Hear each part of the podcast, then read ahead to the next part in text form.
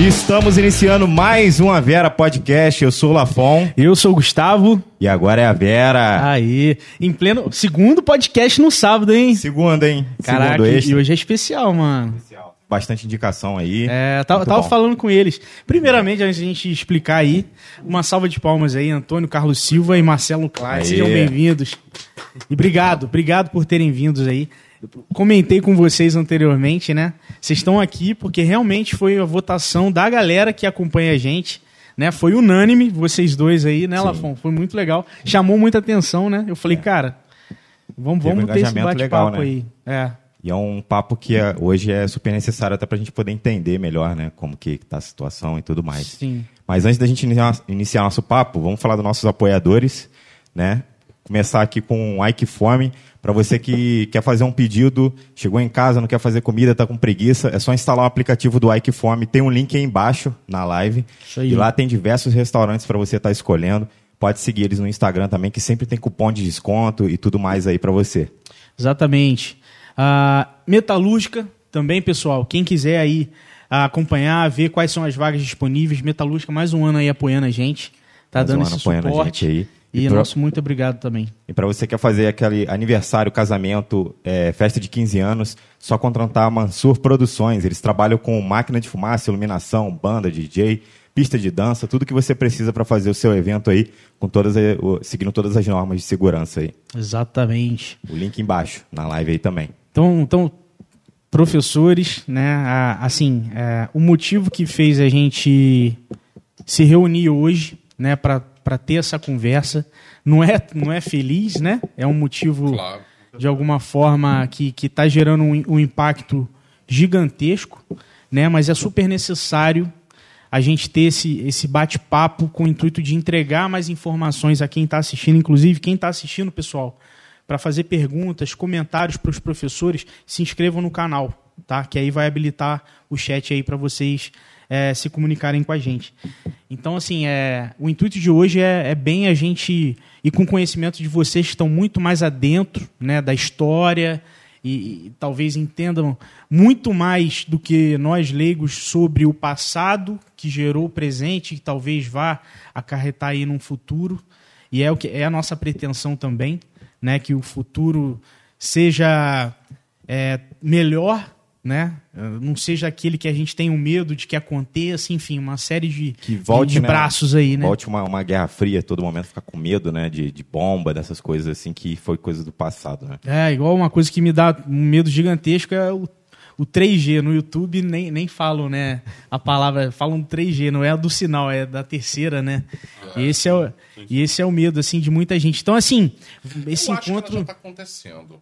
É. Vão falar, ah. Acho que tá acontecendo uma... Eu acho, eu acho que tá acontecendo. Caramba! E é, eu vou dizer por que eu acho que ela tá acontecendo. Beleza, beleza. antes, antes da gente começar a fragmentar melhor, se apresentem, por favor, tá? Por favor. Fala aí. Bom, eu sou o Antônio Carlos. Primeiramente, muito obrigado pelo convite. A gente que agradece. Estar aqui junto com vocês. Eu sou o Antônio Carlos, sou historiador, professor. Tem um canal no YouTube, o Doutor História, que ah. esses dias, inclusive, a gente teve um vídeo aí que viralizou sobre se, ao, se o Brasil pertence ou não à OTAN, uhum.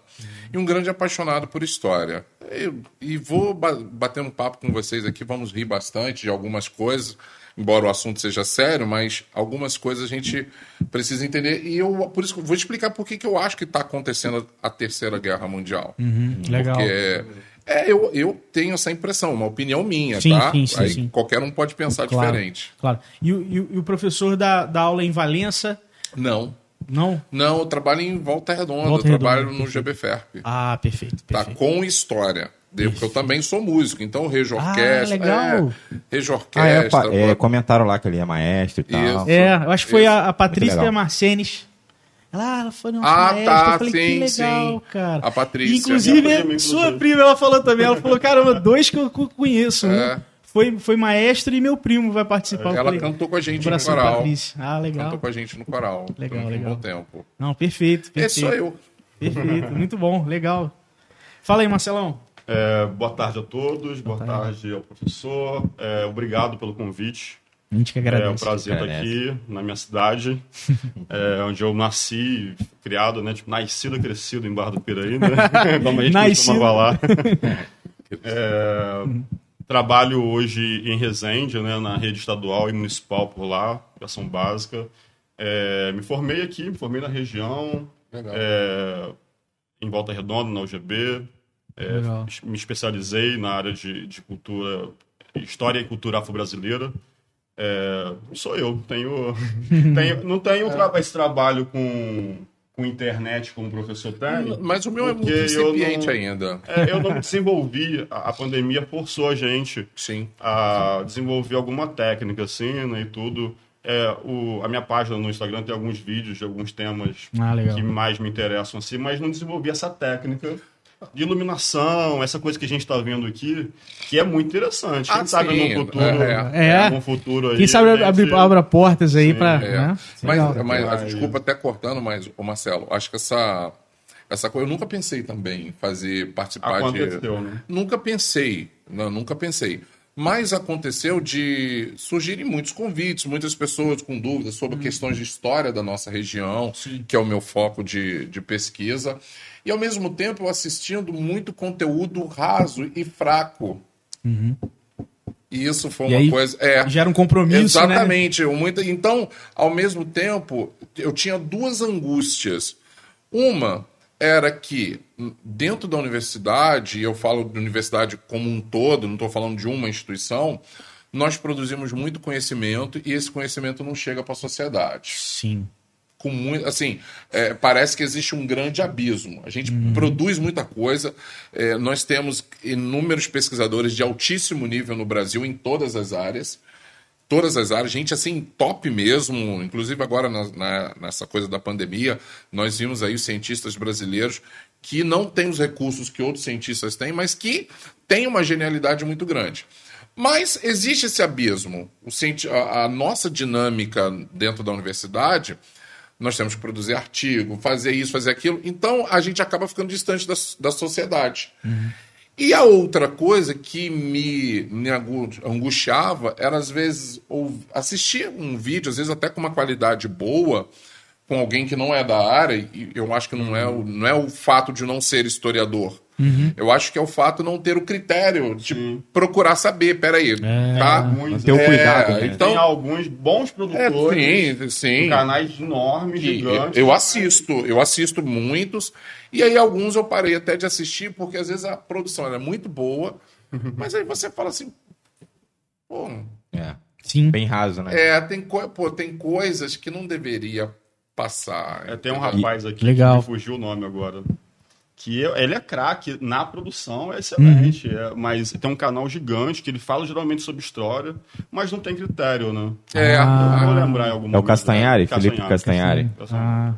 Ah, é, tipo, ele tem uma produção bem forte, mas ele não... O fundamento da história em si... Tem assim, vídeos tem... excelentes. Uhum. Pontualmente, assim... Né, porque eu acho que ele recebe, inclusive, por ter dinheiro, né, apoio de alguns, ah, de alguns ah, profissionais em alguns momentos. Sim. Mas, em geral, é, acho que é isso. Né, mas muito ele começou raro. Agora a contratar também historiadores. Sim, isso, sim. Ah, é? é. Ele ah, vem, é. Mas foi por causa da pressão pro, do público. É, ah, ele, ele vem profissionalizando legal. Mesmo. Assim. É. E, isso é importante, porque aí você, você entrega muito mais dados, realmente, do que aconteceu. É, né? é e eu legal. E o Gustavo, a gente sempre pensa assim, a gente vai abordar um assunto que a gente não tem um conhecimento amplo, vamos chamar alguém que entende, que é. a gente... Claro que é né? legal isso, que a gente nunca entende de tudo, né? É, não tem como.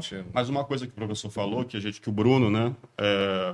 Todo mundo conhece o Bruno? O público ah, o Bruno, o Bruno não conhece, conhece. O Bruno da técnica aqui, né? Que ah, mantém tá. tudo funcionando. Uhum. É, quando eu cheguei, a gente estava falando, falando sobre essa facilidade em produzir conteúdo hoje em dia e de se dar opinião. Sim. Né? Qualquer um formula opinião, joga na internet com muita facilidade. Talvez seja o primeiro ponto que o professor colocou, tem muito a ver com isso. A gente tem é, pessoas que não têm compromisso, né? É história para quem tem pressa.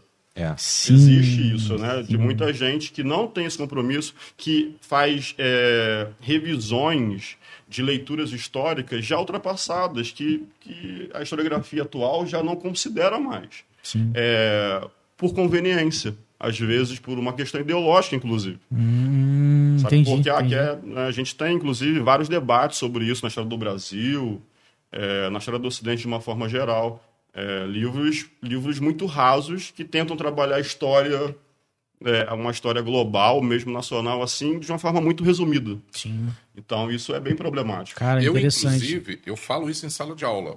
Eu falo isso abertamente para qualquer pessoa. Eu, eu, por mim, eu adotava parte da metodologia americana. Uhum. Estudaríamos muito mais a nossa história e deixaria a história... dos do outros para lá. Pra você estudar, é, porque o que a gente passa? O professor que tá, ele sabe disso. O conteúdo dele vai estudar muita história da Europa. Sim. Muita história do, da Europa ocidental. Aí agora, quando tá acontecendo uma coisa na Europa oriental, ninguém tá sabendo o que, que é. Exatamente. Ninguém sabe aí, que a Ucrânia... aí a gente reúne é, para entregar... Ninguém, ninguém sabe que a Ucrânia é, é o celeiro da Europa. É. Quer dizer, sim, não é? Então, porque a gente estuda um pequeno grupo, ah, absolutismo, Grécia e tal, a gente estuda um pequeno grupo, aí de repente as pessoas descobrem que Rússia, o que, que é Rússia? Descobrem que a Rússia é o maior país do mundo. Ah, o que, que é a União Soviética? Tá, é. As pessoas... Tudo bem, eu acho que é importante nós entendermos isso. É... O professor Marcelo estava falando aqui, que ele é especialista em cultura brasileira, né? Afro-brasileira. Afro-brasileira. Coisas que a gente conhece muito pouco. Então, assim, é, nós precisamos falar mais de nós, até para que a gente possa se entender, a gente possa se conhecer, porque a nossa história ela é muito gigante, complexa. Uhum. Não existe uma história, existem histórias, é. Tá? E existe muita gente aí produzindo, trabalhando, pesquisando, e cada vez mais o espaço ele está se ampliando. Então, na minha opinião, eu acho isso. Eu acho que nós deveríamos estudar mais história do Brasil, tá? E menos história, assim, só da Europa. Acho que deveríamos ampliar. Primeiro conhece a sua, é, depois você é, pode conhecer porque os pare, parece que, tipo, parece que igual é a mesma coisa. Parece que o Japão surgiu na Segunda Guerra Mundial. É. Pô, de repente surgiu um bomba. Mas, mas eu, como, mas peraí, surge na Segunda Guerra Mundial. Estados Unidos, Japão, tal. E aí, de onde é. que vem isso? Verdade. Tal, de onde que vem essas coisas? Nós estamos... Agora a gente China. Olha a China e a Índia por causa da colonização inglesa. É, China, só como se antes não tivesse acontecido e nada repente, lá. A, e de repente, o maior vencedor dessa atual situação hoje, aí tá, quando vem a coisa da Terceira Guerra. Eu não spoiler já isso. Vem a Terceira Guerra. É. Quem está se propondo a mediar? China. É. Tá? Tá, já estamos até talvez pulando um pouco, mas. Para quem, para quem, quem que o Putin está se, se fiando? Sim, ah, sim, sim. China. Que é um papel, inclusive, que o Brasil poderia muito bem estar tá, tá exercendo. Assim. O Brasil tem um histórico relativamente recente uhum. de boas é, incursões, boas participações e mediações de conflito. Uhum, é um sim. papel diplomático. Na verdade, a diplomacia do Brasil ela é reconhecida. Né? Baseado a gente nisso. Tem, a gente tem é, uma diplomacia que mediou, que, inclusive... É, resolveu problemas de conflito em algumas situações. Uhum. É, a gente está vivendo um momento histórico que a diplomacia brasileira está muito mal. Sim. Mas é, o Brasil poderia estar um histórico... poderia estar exercendo esse papel, talvez não único, né? Talvez junto com a China, inclusive, uhum. com alguma outra, até outra potência. Até porque é parceiro da Rússia, né? É, sim, sim. E da, da própria China, né? Da China. Os BRICS, né? É, não, é interessante. Não... Assim, sinceramente, tenho muita pergunta para fazer, né? Muito, muita pauta para levantar. Até para tirar dúvidas pessoais, assim. É, mas, é, que, que vocês acham da gente, talvez, começar a falar um pouco, a explicar sobre a questão da União Soviética, relação Ucrânia-Russa, OTAN, o que, que é a OTAN em si, antes da gente começar realmente a falar do, do, do presente, assim. É, eu, eu acredito que a gente precisa fazer um apanhado histórico para entender, é. entender como que a gente chegou. Quer fazer? Sim, podemos. É, vamos, vamos, vamos. Podemos, assim, mas a gente pode fazer em parceria, pode me interromper a hora que quiser, tá. pode fazer a colocação a hora que quiser. Assim. A gente dá o start e vai. É, assim, entender mais ou menos como que é, Ucrânia e Rússia se relacionam historicamente. São, país, são regiões irmãs, né? São a, a Ucrânia, a gente percebe, especialmente a Ucrânia oriental, né, mais próxima da Rússia. é, é um país de cultura russa, né, do idioma russo, costumes, hábitos, é, é uma região é, sob forte influência russa. Uhum. É, sob o aspecto cultural, inclusive... É, movimentos políticos que surgem na, na, na Ucrânia Oriental tem muito disso, né? De, do desejo dessa população de se aproximar da Rússia. Uhum. É, então, a gente tem todo um histórico de aproximação, né? Durante a União Soviética, durante o período desde mil novecentos e vinte e dois, né? Quando, após a Revolução Russa em dezessete, vinte e dois, quando a União Soviética foi firmada, uhum. a, a Ucrânia... É, ou parte, boa parte da Ucrânia fazia parte, né? A República Socialista da Ucrânia fazia parte da União Soviética, associada à União Soviética e tudo mais. Tem um detalhe importante que eu acho que é, acho que é importante ressaltar, assim, é, é o ponto da Crimeia. A Crimeia, ele, é, ah. colocar ela nesse contexto, né? A Crimeia, ela, ela é uma região peninsular. Quando o professor falou que é, a Ucrânia é o estaleiro da Europa, É, eu acho que tem muito a ver com aquela região, uma saída por Mar Negro importante, Por, é. portuária. É uma região extremamente estratégica, uhum. porque a Rússia, apesar de ser um país gigantesco, ela tem problemas com saída para o mar. Ah, assim, né? Você olha o mapa da Rússia, é você logo identifica que assim, né? É um país Entendi. virado para o Polo pro... Norte, né? para o Ártico, né? virado para o Ártico. Então, você não tem saída ali. Qualquer saída é muito estratégico para a Rússia. Uhum. É, a Crimeia, ela foi anexada à, à Rússia, é, lá no, no, no Império Russo, da Catarina Grande, lá atrás, século dezoito, e permaneceu na Rússia. Na verdade, era uma região disputada já entre a Ucrânia e a, e a Rússia por muito tempo, e ela permaneceu. Durante a União Soviética, ela permaneceu por muito tempo. E o Khrushchev... Essa pronúncia, professor? Não entendo, professor. É difícil, é, né? É, inclusive, uma língua difícil. Khrushchev, é, é, Neve, é, é difícil a pronúncia, assim, que foi secretário-geral logo depois do, da, da saída do Stalin. É, ele fez a transição ali e a Crimeia, ela foi fazer parte da, da Ucrânia, né? Ela foi anexada pela Ucrânia. Foi um acordo, mas a, a Rússia continuou intervindo na região, tendo é, possibilidade de agir no, no porto, tendo acesso sim, sim. àquela região, uma região ainda que pertencia à Ucrânia. Foi, foi nessa época que teve aquele Década acordo de cinquenta, não. nuclear para tirar as bombas lá da não, Ucrânia? Não, não, isso é em noventa e cinco. Isso, é, isso é mais recente. Mais recente. noventa e quatro, noventa e cinco, né? Acordo de, da peste. Isso. É, isso na década de cinquenta ainda. Bom, é, isso vai permanecer até o final da União Soviética, em noventa e um. E aí tem um ponto importante. Quando a União Soviética ela é dissipada, que para mim assim, é um ponto fundamental para a gente estabelecer nessa conversa, porque a gente vai falar de muitos descumprimentos da Rússia. Uhum. Eu vou reforçar muito isso também. Assim, a Rússia descumpriu muitos acordos de noventa e um para cá, mas tem um, uma parte é, dos Estados Unidos, nesse contexto todo, que é muito sério. Em noventa e um, é, com o desmantelamento da União Soviética, houve um acordo para que os Estados Unidos, a OTAN, não expandisse a sua influência para o leste europeu. Ah. Isso é fundamental, né? É, e a gente tem agora, recentemente, Estônia, Lituânia, é, Várias, Eslovênia, né? Eslováquia, é, Romênia, Romênia, România, né? É, a própria Bielorrússia, né? É, a Bielorrússia ainda não, não a ainda não, não mas sobre, Putin, sim, o hoje Putin ainda, tá... verdade. É, também está pintando é. lá. Tá, e tanto é que eles... O exército bielorrusso está ajudando, inclusive, a Rússia. Ah, né? de, é que... de livre e espontânea pressão. É, é, é. é, é, é. é, mas, é. Mas você tem uma série de países ali, né, é, do leste europeu que tem uma história de relação com a Rússia, inclusive fizeram parte da União Soviética, como a Ucrânia, uhum. que foram, que foram alvejados assim, por esse... É, por esse grupo, né, pela OTAN e pela própria União Europeia também, que tem uma série de, de, de interesses na região, né? Sim. Nem todos ali fazem parte da União Soviética, da, União, da União Europeia. Europeia ainda, mas é, tem negociações em andamento. Sim.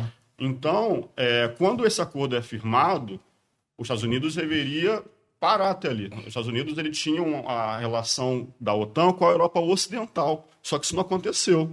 A OTAN ela foi expandindo interesse e, com isso, a Rússia... ela foi se sentindo ameaçada.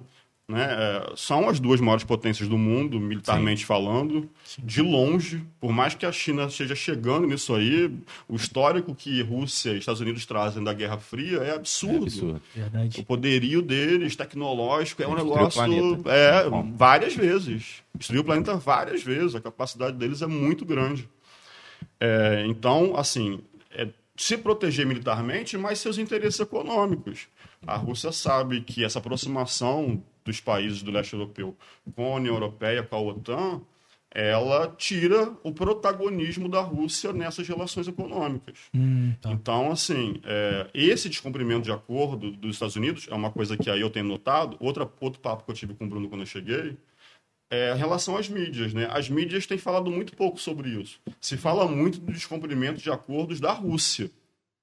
Né, a gente tem... A mídia tomou um lado, né? Com tomou certeza, uma sem dúvida. A gente tá. tem um vilão é. estabelecido para essa guerra, que é o Putin. É. Putin é o vilão. Sim. Mas, assim, é... numa guerra nunca se tem só um... Na, uma guerra com potência, você é. nunca tem só um exatamente, vilão. Exatamente, exatamente. É? Esse é um dos intuitos até é. nesse papo também, assim, de mostrar muito mais a fundo e além do que a mídia tá abordando, vilão, não sei o que, tá, sabe? Será que é bem isso? Será? Tudo bem, não, não é que em nenhum momento a gente mostrar que um é inocente, o outro... Não, pelo contrário, é mostrar os pontos de vista de cada um, né? É, bom, eu vou... Eu posso falar então sobre vamos, a OTAN? Uhum. Sim, posso sim. explicar o que é a OTAN? Porque sim. muitas pessoas... É, muitas pessoas... Chega um pouquinho o microfone. Ah, é o microfone. Eu... Ma- Marcelo também, quando for falar, tenta ah. aproximar um pouquinho mais. Que aí eu acho que... Bom, é... Deu? Então tá bom. Bom... A gente tem a União Soviética, mil novecentos e vinte e dois. Está estabelecido, vai ampliar, o Lenin vai pegar aquelas repúblicas ali em volta e vai criar uma, toda uma estratégia. E essa estratégia parte de acordos econômicos. Tá? Você, olha, você vai ceder para mim alimento, nós, nós vamos planificar a economia. Uhum. Basicamente isso. O primeiro grande conflito em trinta e dois para trinta e três, que é... o O grande líder, vai, durante muito tempo, vai ser o Stalin. O primeiro uhum. problema com a Ucrânia vai ser um, um evento chamado Holodomor. Sim, Holodomor. É, é, é, eu não sei. Eu não, eu não sei russo, então... eu tô tudo certo. É, eu não sei russo. E, e o primeiro problema.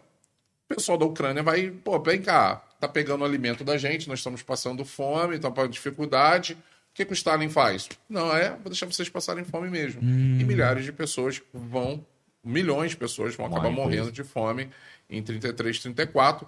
E isso foi considerado oficialmente como um genocídio agora em dois mil e cinco. Ah. Tá? Porque até então, ah, problema.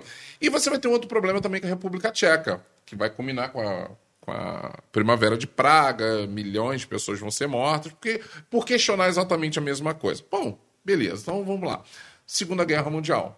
Segunda Guerra Mundial, é, União Soviética queria o quê? Polônia. Hum. Até hoje eles querem Polônia. Sim. Todo mundo queria Polônia. A Alemanha queria Polônia. Faz um acordo com Hitler.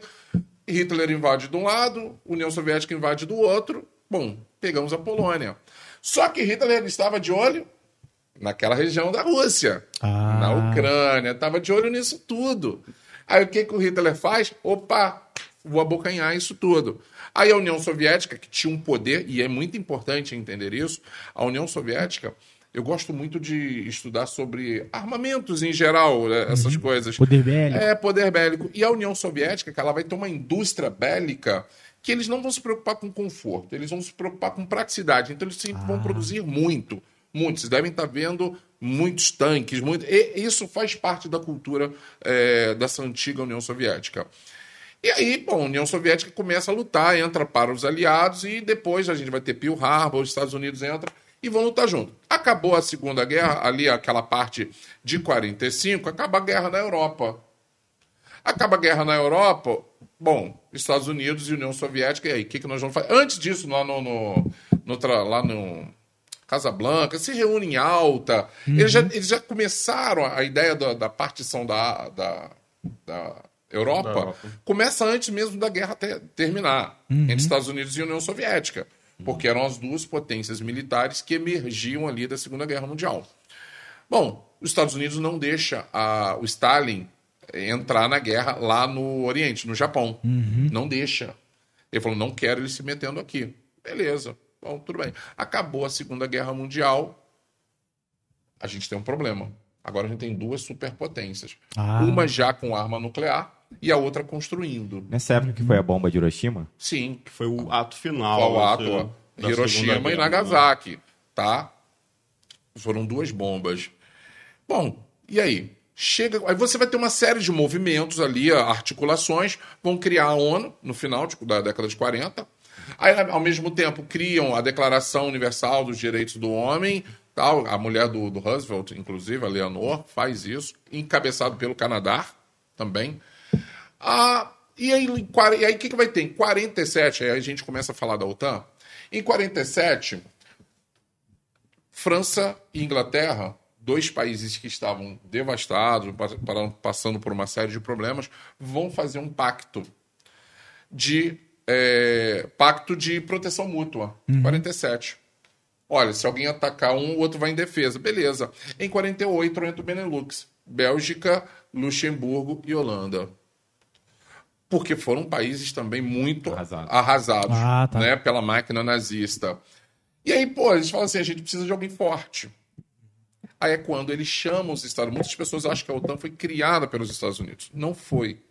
A OTAN, eles foram chamados, a gente precisa de uma superpotência, porque a gente não tem bala na agulha, porque a União Soviética está ali, né, no nosso cangote. A gente não tem bala na agulha para poder bater, bancar isso. Os Estados Unidos falam, beleza, tô aí. E aí, entre os Estados Unidos, Canadá, Portugal, ah. Itália, tá? É, a Alemanha estava dividida nesse período, então a Alemanha ainda não entrou nesse momento.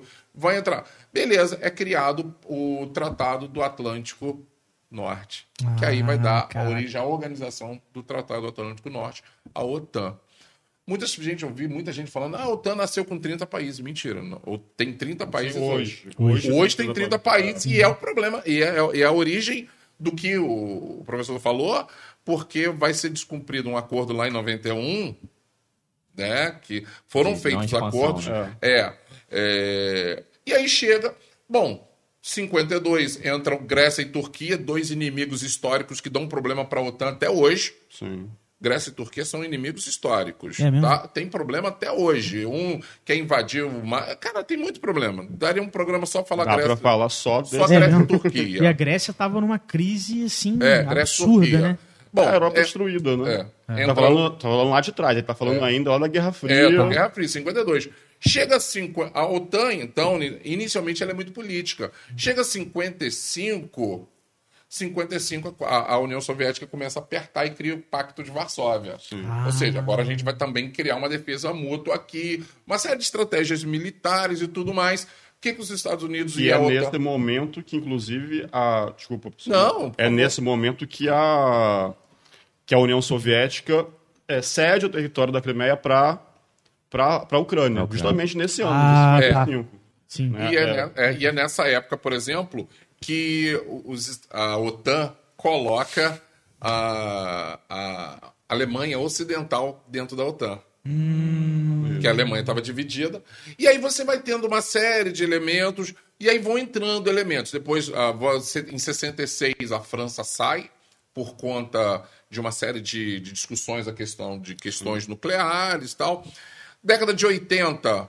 entra a Holanda, entra a Espanha, começam a voltar algumas coisas, chega o final Guerra Fria, da Guerra Fria, noventa e um, cai a, ainda em noventa e um a OTAN faz um acordo com a, antes de acabar a União Soviética, a OTAN faz um acordo com, com a União Soviética, meses depois a União Soviética, Gorbachev, né? é, a União Soviética foi é, dissolvida. Bom, a partir desse momento agora, e entra esse acordo. Não, vocês não vão mexer. Uhum. Não foi o que aconteceu. Uhum. A Rússia, passando por uma forte crise econômica, muita corrupção, muito, muito problema. O Boris Yeltsin, com muitos problemas de popularidade, que era o presidente, muitos problemas. O que, que os Estados Unidos fez? De bebida começou, também, né? É, sabia, começou a se aproximar. É, começou a se aproximar dessas pessoas. E quem surge nessa mesma época? Vladimir Putin. Caraca. O cara sai... Da... Porque o cara, ele era, ele era contra o comunismo, ele já falou abertamente. Sim. É o cara que não permitiu que a K G B desse um golpe no Gorbachev. Ele saiu da K G B por causa disso. Ah, é isso que eu ia perguntar. Ele é ex-K G B, né? Ex-K G B. Ele, ele se recusou a continuar na K G B para não dar um golpe no Gorbachev. Uhum. Né? Ele não quis fazer isso. E, de certa forma, ele foi recompensado. Tanto é que depois, ah. quando ele assumiu como presidente, quem foi o primeiro-ministro dele? Gorbachev. O próprio Gorbachev. Tal. E ele é um cara que ele assume... É, e olha que, como é que ele assume o poder. Cara, em, ele, em noventa e... Acho que em noventa e seis, ele foi chamado para ser assessor do Yeltsin. noventa e cinco, noventa e seis, assessor do Yeltsin. Vai ser, vai crescer. dois mil, vai descer o cacete na Chechênia. Vai, vai ser chamado... Ele vai ser chamado em noventa e nove para disputar as eleições. Vai ser o segundo mais votado da, daquela... Da, da, para Duma, né? Vai ser o segundo mais votado. O Yeltsin vai chamá-lo para ser primeiro-ministro. E ele, o que, que ele vai fazer? A primeira missão dele, descer o pau no, na Chechênia, que era uma das repúblicas que queria se separar. Ah, sim. Uma das antigas repúblicas que queria se separar. Não, ele foi lá e massacrou mesmo a Chechênia. Então esse filme, assim, parece que ele já aconteceu em algumas vezes. Rússia, por, por estar próxima, se aliar da OTAN, e aí... Chechênia. É. Tem alguma coisa não, é, parecida? A Chechênia é em outro local, né? É, a Chechênia está ah. mais, é, mais na Ásia, né? É. Na região do, é. próximo ao, ao norte do Cazaquistão. É. Cazaquistão é. Região do Cazaquistão, do Tajiquistão, uhum. é, na Ásia. Assim, é porque a Rússia, é, a Federação Russa, é formada por uma série de repúblicas. Sim. Sim. Tem diversas repúblicas é, e províncias, assim, relativamente independentes, mas que respondem ao governo de Moscou. É. Ah, então a Chechênia tá. é uma dessas, uma dessas ah, inclusive é, é uma das repúblicas que está enviando soldados para a Ucrânia, né? Tem é. muitos soldados chechenos que estão sendo levados para lá. É, é, uma, é, um, é muito controverso essa relação da Rússia, de Moscou, com, com as suas diversas regiões. A Rússia é um é. país para lá de continental, com muitos desejos de independência dentro do território russo, Sim. de várias regiões. A gente não Caramba. pode entender, eu acho que uma das coisas mais básicas, a gente não pode tentar entender as questões do, do Oriente, né, com conceitos... Sob a luz é, não do dá. Ocidente. Não, não dá. Como, não, como não. assim, assim? Tô tentando... Não dá. A Rússia, primeiro, grande parte do território russo está no Oriente. Grande Aham. parte do território russo está na Ásia. Sim. Então você tem, pô, a Rússia é cortada por onze fusos horários. É, nossa, que loucura. Ah. É um troço muito grande. Ela é vizinha, ela é vizinha da China, ela é vizinha dos Estados Unidos. Dos Estados Unidos. É, é dos Estados Unidos. É dos Estados Cara, Unidos. No Alasca. É, tem uma é, ilha, tem uma ilha, é. na verdade, que é, é território mesmo. Do lado de cá é russo, do lado de cá é... Olha aí. Esse é o outro lado do mundo que a gente, às vezes, não fica... Não, muito, é porque né? o modelo Esquece de mapa que a gente né? olha, a gente Isso. olha os Estados Unidos... Né? Aqui Esticado, e né? aqui não. É, Mas, é. na verdade, o globo, e os dois se encontram aqui é. atrás. Sim, é. cara. Tá? E se encontram aqui em cima também. Tá? Tanto é que ele tem uma tensão muito grande. Ah, é?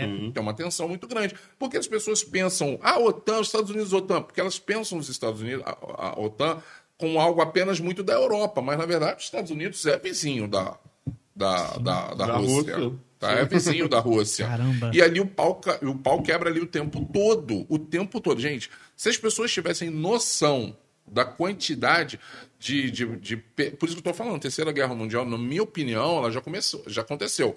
Não da forma como nós imaginamos. Hum. Mas o tempo todo eles... Porque hoje tem outras ferramentas. É, tem sim. internet, é, tem a guerra cara, virtual, é, eu, tem a eu, guerra política... Sim. É. Talvez a gente esteja falando da mesma coisa, mas é. eu não chamaria, não chamaria de Terceira Guerra Mundial. Eu falaria uhum. de uma extensão da Guerra Fria. Quer ver? Ah, Aí eu vou, ótica, é, né? Depois eu vou dizer... Uma retomada dessa, da Guerra Fria, como de fato ela foi. Não que a gente tenha deixado de ter disputa de, de uhum. potências nesse tempo. Sim. Mas eu acho que a gente vive hoje uma tensão da Guerra Fria mesmo, que foi de noventa e um para trás. Uhum, um reflexo é, aí. É, Sim, a gente tá... com, com outros agentes, dentre Sim, eles China. Dentre ah, eles, a China sim. hoje tomou protagonismo. Se tornou o protagonista. A gente tem uma cortina de ferro é, sendo criada novamente entre Oriente e Ocidente de uma maneira Sim. que talvez maior, mais intensa e mais delimitada fisicamente do que foi na Guerra Fria. Caramba. A gente tem uma separação mesmo. É, Índia, China e Rússia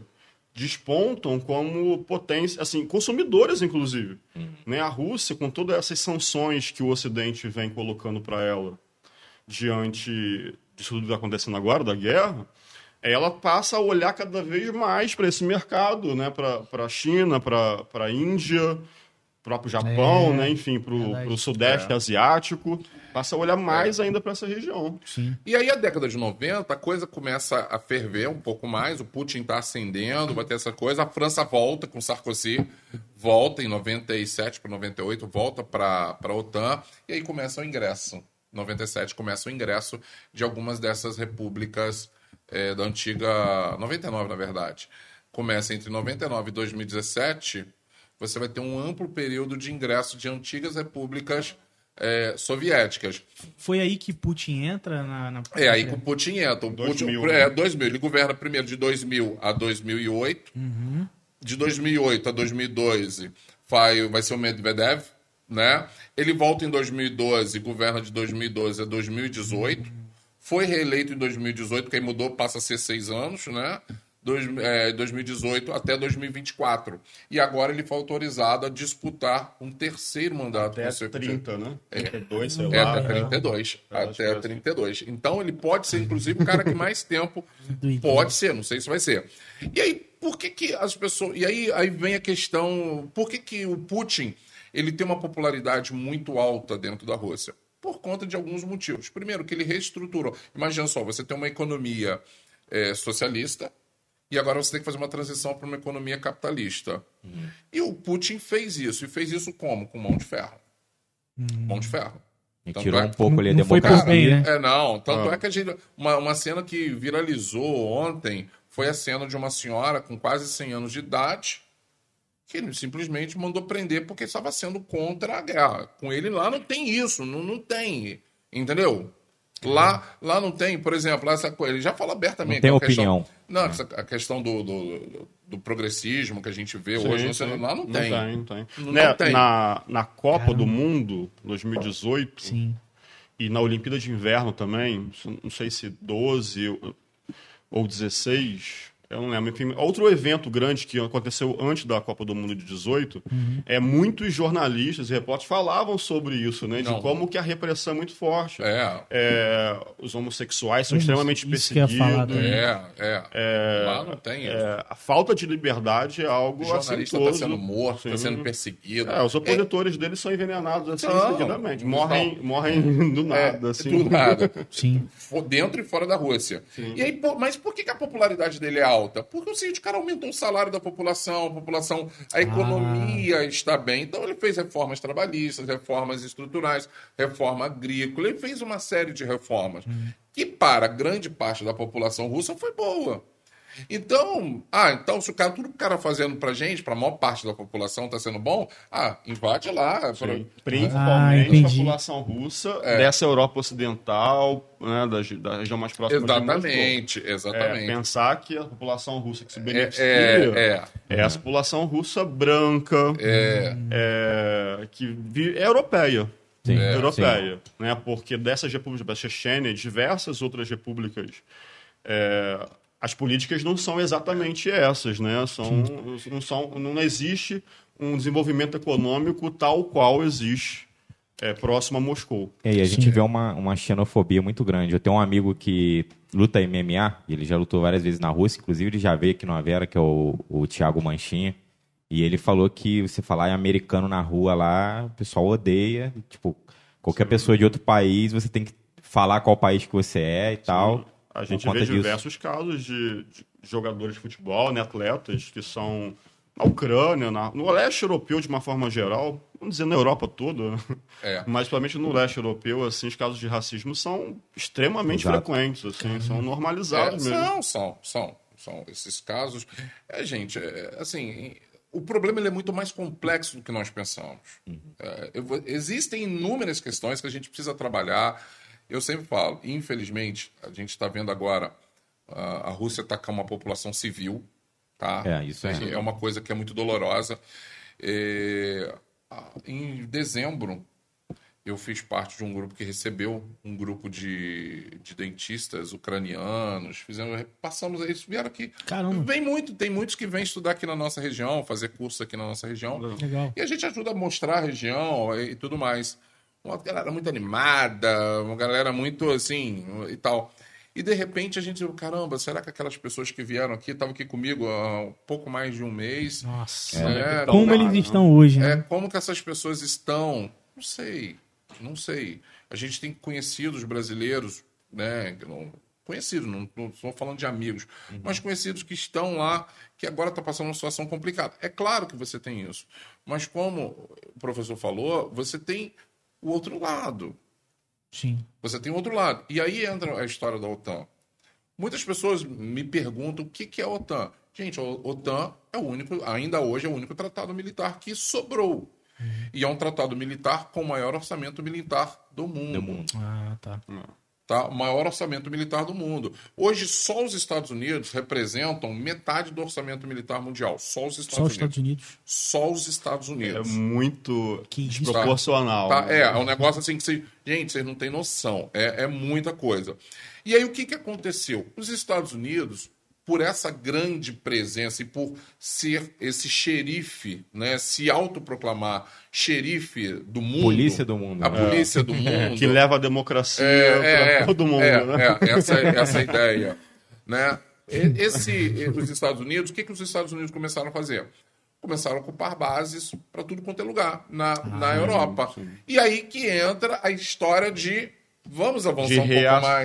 Da Rússia, vamos avançar um pouco mais. Vamos Entendi. avançar um pouco mais. Me parece Quer... que tem até uma, uma repórter que pergunta isso pro Putin e ele fala: você gostaria que eu colocasse míssil no seu quintal? Tipo, né? Ele falando isso. exatamente isso. Eu vi esse vídeo. Exatamente. É. A gente pode remontar, inclusive, para a crise dos mísseis da, de Cuba, né? Cuba. A gente pode trazer eu tranquilamente. Eu pensei nisso. Tranquilamente eu... falar é sobre isso, sabe? Olha, as sanções a Cuba estão até hoje. E aí, o até hoje. Horrores, porque é cem Sobretudo por conta, sim. Cara, é mais, é mais fácil. Eu, eu, tava falando, eu tava explicando para minha esposa. É, a distância entre a, a, a parte é, estreita, mais ao norte, ao norte né? de Cuba e Miami é mais, é mais perto do que da minha casa, a sul em Resende. Caramba! É, é mais perto. Jangada, né? Ali, tá é, obviamente que é mar. É, obviamente que é mar, mas a distância mas é, é, é muito próximo. Eu moro em Valência, é uma ótima Resende, comparação. Então, o míssil chega lá muito fácil. É, tipo, e mísseis simples. Isso. E aí o que, que acontece? Você tem uma escala, uma escalada militar muito grande. O Putin, ele veio armando a Rússia, porque a Rússia estava sucateada. Uhum. A verdade é essa, a, a, as forças armadas russas estavam sucateadas. E o Putin, é por isso que eu estou falando da questão da Terceira Guerra. Você vai ver. Ah. Da onde... não, vocês, vão, vocês vão entender, é. gente, da, da onde que... Não, eu não estou tão louco assim. Eu posso... Não, não mas eu acho que ele está chamando de nome diferente só. Mas é. eu acho que faz todo sentido. Exatamente. Mas aí, bom... bom. E aí, o que, que veio acontecendo nos últimos, nesses últimos vinte anos? A Rússia se armando até os dentes. Os Estados Unidos se armando até os dentes e armando seus, os seus parceiros e ocupando, até que um dos últimos autos do Donald Trump, ele pirou com a, com a Angela Merkel, porque existe uma normativa dentro da OTAN que você tem que gastar dois por cento do seu P I B com armamento. Uhum. Tá? A Polônia está tá, tá gastando mais. E a Alemanha, o que, que a Alemanha fez? Ah, eu tenho muito, porque houve... E aí que a Alemanha tá, se pacificou, né? É, houve uma onda em alguns países e agora está todo mundo apertado. Eu vou falar por quê. Está todo mundo apertado porque, tipo, é... não, vou diminuir o meu orçamento, vou investir em outras coisas, vou fazer, vou... vou... beleza, vou, vou investir em outros negócios. Uhum. A Alemanha foi um desses países. E aí, quando e estourar, a... você me garante que... É, eu, o Trump falou, que, eu não, o que, o que, que o Trump fez? Hum. O Trump simplesmente tirou cinquenta mil soldados da, da Alemanha e colocou onde? Polônia. Caramba. Ah, pronto. O Putin ficou maluco, é claro. O cara tirou, agora tá botando aqui na minha fronteira e ele e todo mundo querendo. E aí a Ucrânia, doida para entrar também, né? Doida para entrar. E aí, pô, peraí, começa essa tensão, começa essa escalada... E ele vai se aproximar muito da China. Ano passado, China e, e Rússia fizeram uma parceria inédita. Eles trocaram informações, fizeram exercícios e a China crescendo do outro lado lá. Ah, e é, é, sobretudo, esse fortalecimento militar da Rússia tem muito a ver com esses acordos tecnológicos com a China. Com a China, ah, tá. Exatamente. Uma a China. série de... de, de... de acordos, protocolos foram criados, é. inclusive de treinamentos do próprio exército. Sim, está fazendo. Chinês e vice-versa. Tá, né? Tá fazendo muito, e eles começaram a fazer inter, interoperabilidade do seu sistema, coisa que até então nunca tinha acontecido. E aí, o, por que e o mundo começou a ficar apavorado? Você até com o Rugental, até o, o início ali dos anos dois mil, né, o, você tinha uma China é, cuidando da sua vida. Uhum. Chega a crise de dois mil e oito... A China, pô, peraí, a gente está com a nossa economia bem estabilizada, estamos crescendo dez por cento ao ano, onze por cento, doze por cento ao ano. Uhum. Que tal se a gente começar a emprestar dinheiro para todo mundo? Ah. E aí a China começa a comprar todo mundo.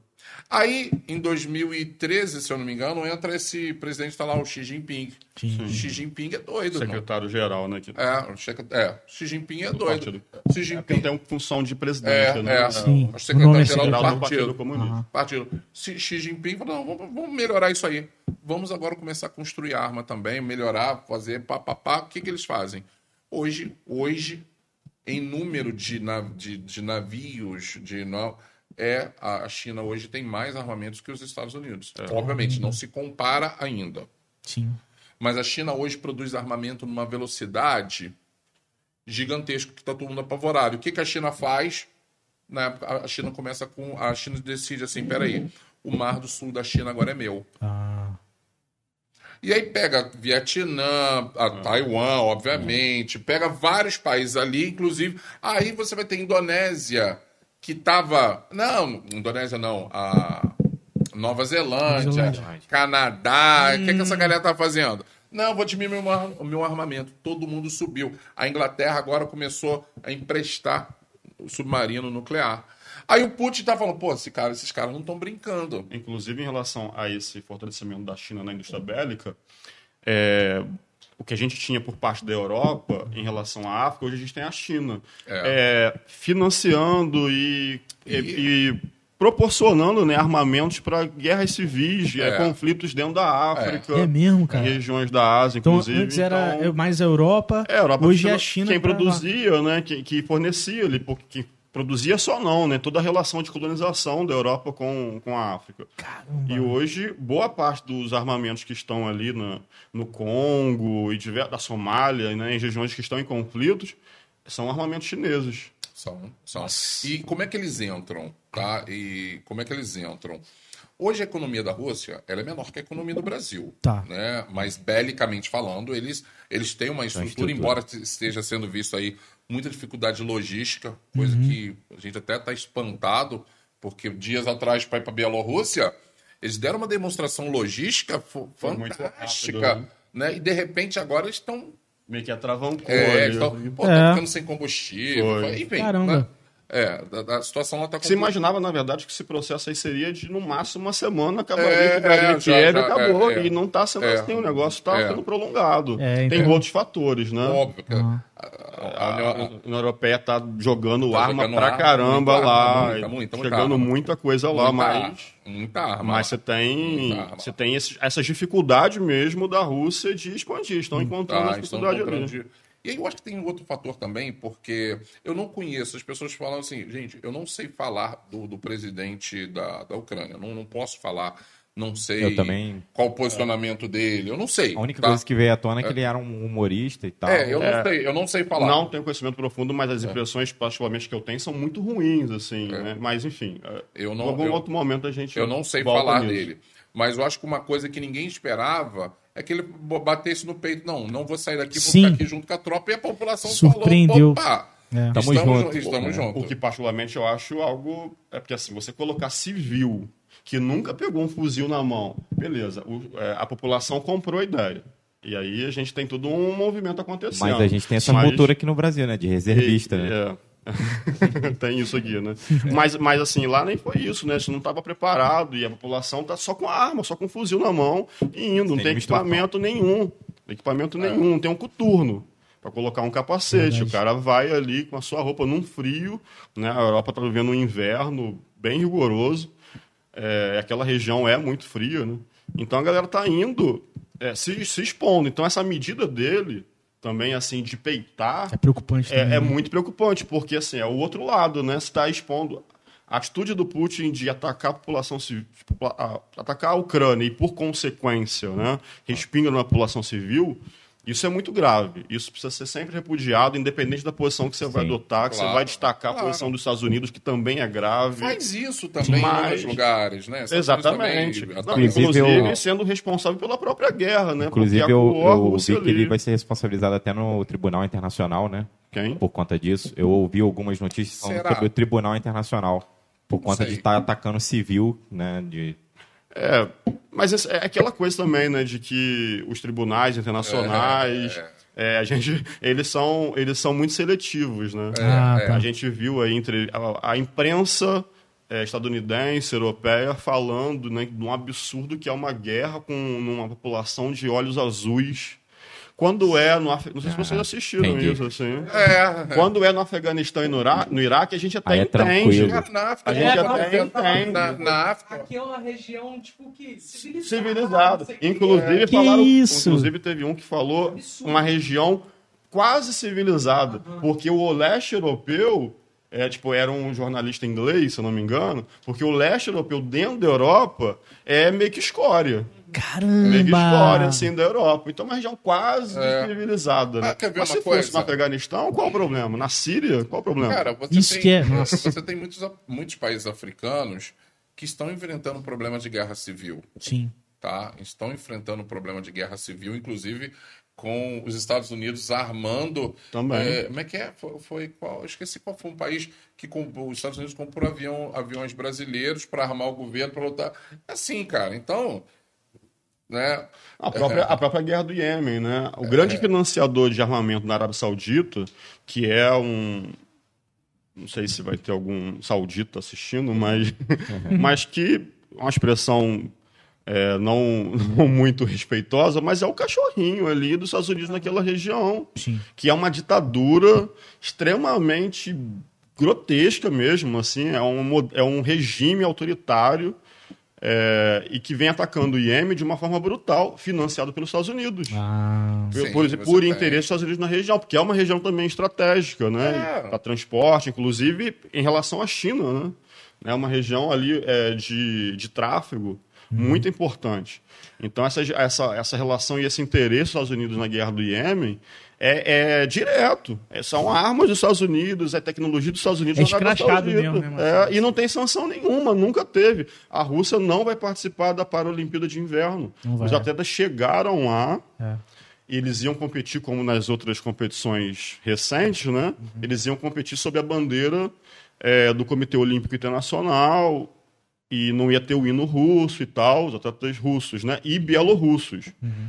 É... Mas quando chegaram, foram mandados para casa. Não vão competir. E assim, nunca houve sanção. Quando os Estados Unidos invadiu o Iraque, é. aquilo é o maior absurdo, sabe, da história recente em relação a esse tema. Sim. Os Estados Unidos forjou claramente que existiam lá armas de destruição em massa no Iraque. E como a gente, todo mundo, acho que a gente é de conhecimento geral que não havia. Né, destruir um presidente, ah, um ditador, mas existem outras ditaduras que são convenientes. Na Arábia Sim. Saudita, por exemplo, Sim. são convenientes aos Estados Unidos. É, derrubaram, estão lá com as empresas norte-americanas extraindo petróleo do Iraque. Ou é, seja, eles, eles, eles são bons em fazer essas ações talvez até um pouco parecidas do que a Rússia está fazendo, só que eles têm uma grande habilidade de sair como bom moço na história, assim, tem um pouco disso. Propaganda. Propaganda e poder também, né? Assim, hum. O Ocidente tem essa... A cultura ocidental, ela tomou um espaço no mundo, né? É... A gente percebe a própria China, né? É, que o, hoje, antigamente você não tinha chinês gordinho, né?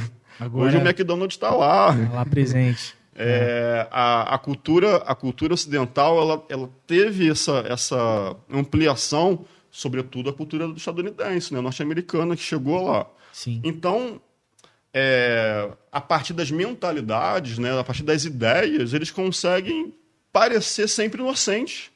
Sim, sim. Aparece pra nós. Isso, ele consegue parecer sim, inocente para nós. Até exatamente. Porque do outro lado, é isso, é tentar olhar também o outro lado. Sim. Tá?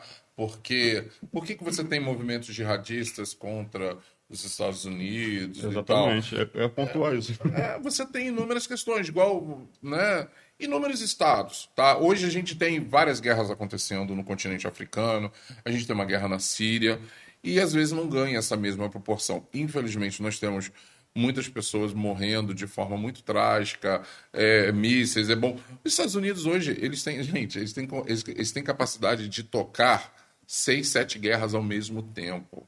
É uma ah. máquina de guerra. E a China ah. quer se tornar isso também para fazer frente e tal. Ela ainda não tem. Ela, não, ela ainda não tem é, essa capacidade de fazer. Mas ali, naquela região, é. tá? Então a China hoje tem um programa, programa nuclear. E aí, eu posso espacial, falar... Né? É, espa... Ah, espacial. É, e aí eu... faz toda a diferença em relação à espionagem. É, né? E a aí eu posso aérea. dizer por que, por que, que eu acho que já está acontecendo a Terceira Guerra Mundial. Uhum. Porque, na minha opinião, é verdade. Porque a Terceira Guerra Mundial, na minha opinião, isso é uma opinião pessoal, tá, gente? Uhum. Qualquer um pode discordar. Ela está acontecendo no cyberespaço. É uma guerra que está acontecendo no cyberespaço. Por que, que, por que, que os Estados Unidos não impõem outras sanções na Coreia do Norte? Por que, que a Coreia do Norte investiu em alta tecnologia, internet de alta velocidade, numa, num grupo de hackers? De, de... Hoje a Coreia do Norte ela não, ela não é aquela potência, né? Militarmente falando, ela não é uma Rússia, não é uma China. Mas, mas, Regionalmente, né? é, mas, mas na parte no ciberespaço, hoje a Coreia do Norte, ela é muito forte. Tanto ah, é sim. que tem uma das internet mais rápidas do mundo. Sim, sim, sim. Ou seja, um país miserável, um país onde as pessoas passam pobre, passam dificuldade. A Coreia do Norte tem uma, uma internet de altíssima velocidade que a gente ainda não tem no Brasil. Uhum. É, é uma coisa é. surreal. Sim. E hoje você vê... Porque, cara, se você vê o tanto que o programa espacial americano demorou, russo, é, para se fazer um avião, para se fazer armamento...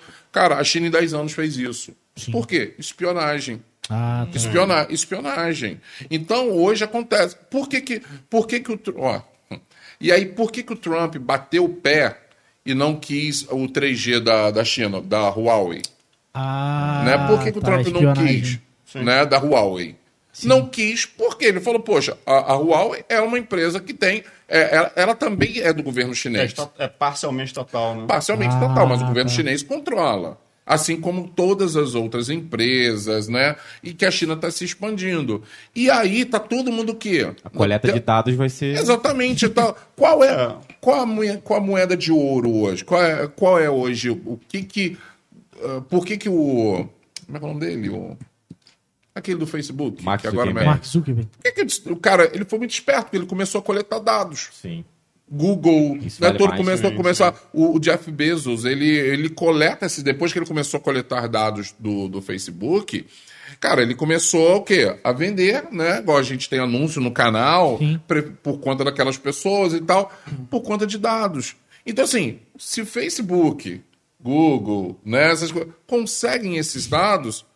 Quem diz que o governo... Né? Muito mais. Com certeza. É governo, Estado, é governo, potência, é governo americano, governo chinês. Uhum. Isso aí. E, e, assim, então, hoje acontece exatamente isso. Então, é, a, essas questões hoje, para vocês terem uma ideia, está tá, inclusive sob investigação um produto, não vou falar porque, sei lá, isso pode gerar processo, então, um determinado produto de uma, de uma determinada grande empresa americana que supostamente espiona as pessoas... Produto digital? É, espiona as pessoas para, inclusive, essa empresa ela criar uma tecnologia para você comprar dela antes... Para ela te mandar o produto antes mesmo de você... De precisar. Você, é, ué, porque ela, ela rastreia a inteligência artificial que Sim. a gente está vivendo hoje, a questão da inteligência artificial. Então, hoje, nós estamos muito preocupados... Óbvio, claro, é uma coisa... Pô, o cara chega... O Putin, essa semana, ele mandou desfilar uma, uma bomba, sei lá, que tem poder quatro mil vezes maior que a bomba de Hiroshima. Óbvio que a gente fica preocupado Nossa. com isso. Óbvio. Só disso existir no mundo já é um problema. Né? Né? Óbvio. Isso não deveria existir. Sim, Óbvio é, que a sim. gente fica preocupado é o com Kizar, isso. É o Kizar bomba, né? É, é um, um negócio... É, é que, que, que pode... Tem uma que pode ser lançada pelo... Agora ele criou um míssil balístico chamado Satã dois. Caraca. É, em dois mil e dezoito. É, isso, inclusive, mano, os nomes são interessantes. Bom, é. Bem afrontosos. É, e, e, e eles têm essa toda provocação. É, né? A Rússia tem, tem coisas, essa... Tal. Agora, você imagina, cara, um, um bug, por exemplo, no sistema, finan... uma arma no sistema financeiro. Não, no sistema financeiro. É, tem, um, tem uma série chamada mister Robot, que é um grupo de hackers que eles ah. quebram um sistema financeiro é, é. com um bug. E aí o mundo inteiro colapsa, as economias do mundo, porque o dinheiro era, já estava meio que digital. Eu não sei se é. você já viu essa série. Ah. Não, agora foi? mesmo a gente viu com o Itaú, vocês ficaram Isso, sabendo. Sim. Não, não se sabe ainda o que, que aconteceu. Não, não, a, o Itaú não veio à mídia para explicar é, o que, que rolou. Não, não. Eu sei que em contas apareceu mais em outras contas. Eu nem olhei, na verdade, assim, eu não sei não, o que, que aconteceu. Não dinheiro, mas... então, lá, então, é. assim, não, na esperança é. apareceu alguma não, coisa. Não, eu não falei para minha esposa, não, fica tranquila, se apare... o máximo que pode acontecer é aparecer. É, é sério, pode, claro, pode... Eu fiquei na esperança. Pode aí, aparecer, se aparecer, é, então, o pode banco carnaval. vai avisar a gente, o banco vai avisar a gente. Não gente... pode aumentar a dívida, é. né? É, o máximo pode não. É. E aí, é, eu, eu, eu penso que hoje está acontecendo essa, essa terceira guerra mundial nesse campo cibernético. Nossa. A Rússia, nesse sentido, ainda está atrás. A, a China ela tem um sistema de espionagem muito grande, tanto é que eles deram um salto muito qualitativo na, no armamento que eles produzem. E aí, hoje, eles estão produzindo para exportação. Hum. Estão produzindo para exportação é, de uma forma, assim, é, espantosa. E aí, quer dizer, o Putin, obviamente, que também está querendo protagonismo nisso aí. Uhum, ele está querendo protagonismo nessa história e, obviamente, não está querendo deixar os Estados Unidos crescer, porque senão, na ótica dele... Ele vai pô, sufocar ele. Vou ficar sufocado. De um lado, eu tenho a China, que já, desde lá de trás do, do Mao Tse-tung, não, eles não têm compromisso com a... A China, quando o Mao Tse-tung assume, faz questão de deixar aberto, olha, a gente não quer compromisso com a União Soviética. Ponto. E eles voltam a se aproximar somente agora. É importante, essa, essa é uma, uma situação importante, porque é, a China assume um regime parecido com a da União Soviética, né? É. Em tese, seriam aliados de primeira hora. É. São uhum. vizinhos, né? Os dois com regime comunista no meio da Guerra Fria, em tese, eram aliados de primeira hora, mas é, as coisas estavam bem divididas ali, você na sua, eu na minha. É. E foi desse, e caminharam dessa maneira, né? É. Sim, sim. Então hoje você tem uma, uma série de equipamentos chineses no mundo com qualidade, tá? Com qualidade. Oh, a tecnologia de reconhecimento facial sim, lá, de várias câmeras. Os caras têm a tecnologia. Um negócio assim. Não, a pandemia, a pandemia uhum. ela mostrou lá no começo, né, as obras de hospitais, é. tecnologia de... de... que nem alvenaria mais, né? Tipo, sei lá o que eles usam é, lá, de montagem assim, e tal. Em uma então... semana, construir prédios absurdos, sabe? É.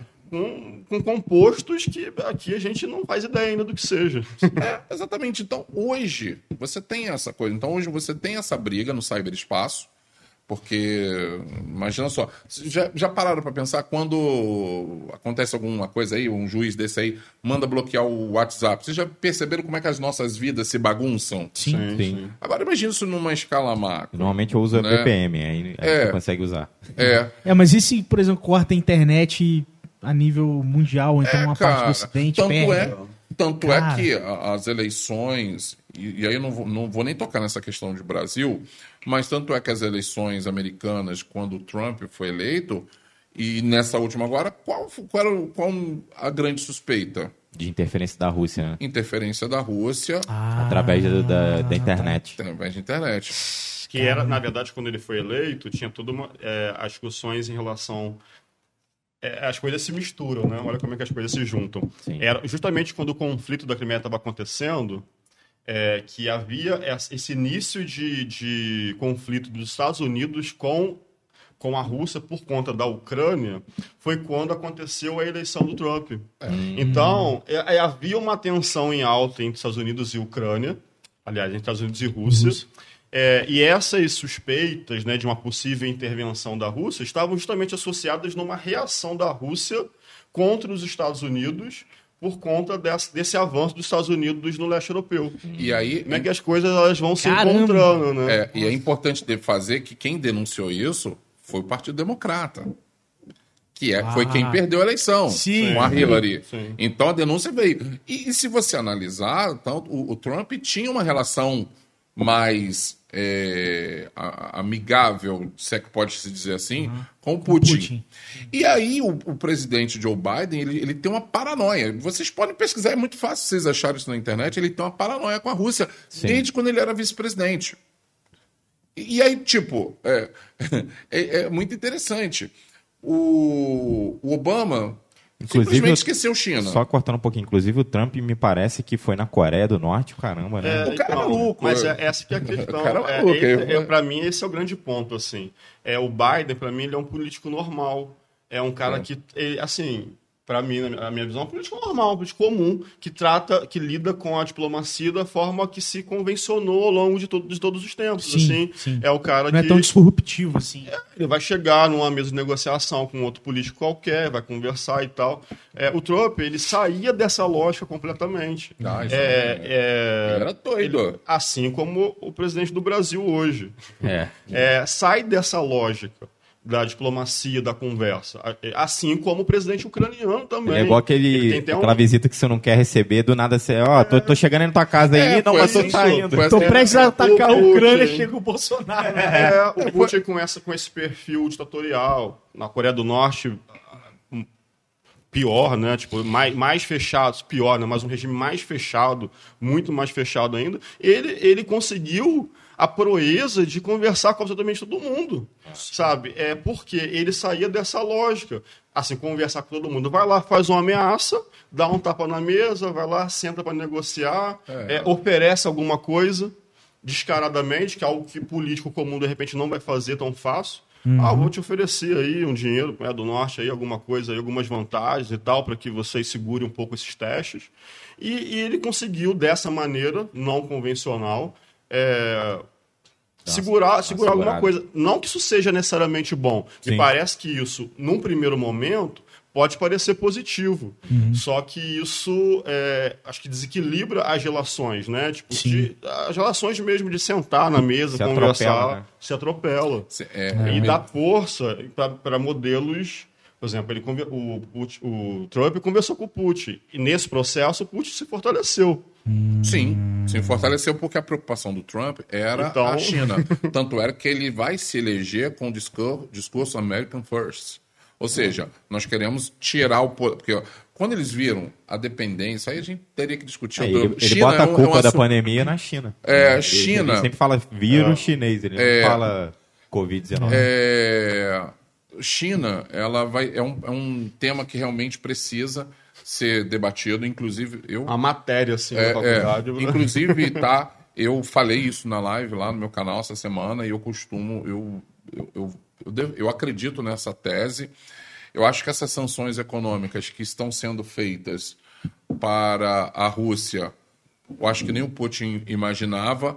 A, a gente teve um elemento histórico aí que... que que me faz pensar isso, que é a quebra da neutralidade da Suíça, uhum. que sempre uhum. se manteve durante, neutra durante duzentos anos, uhum. e agora ela quebra essa neutralidade.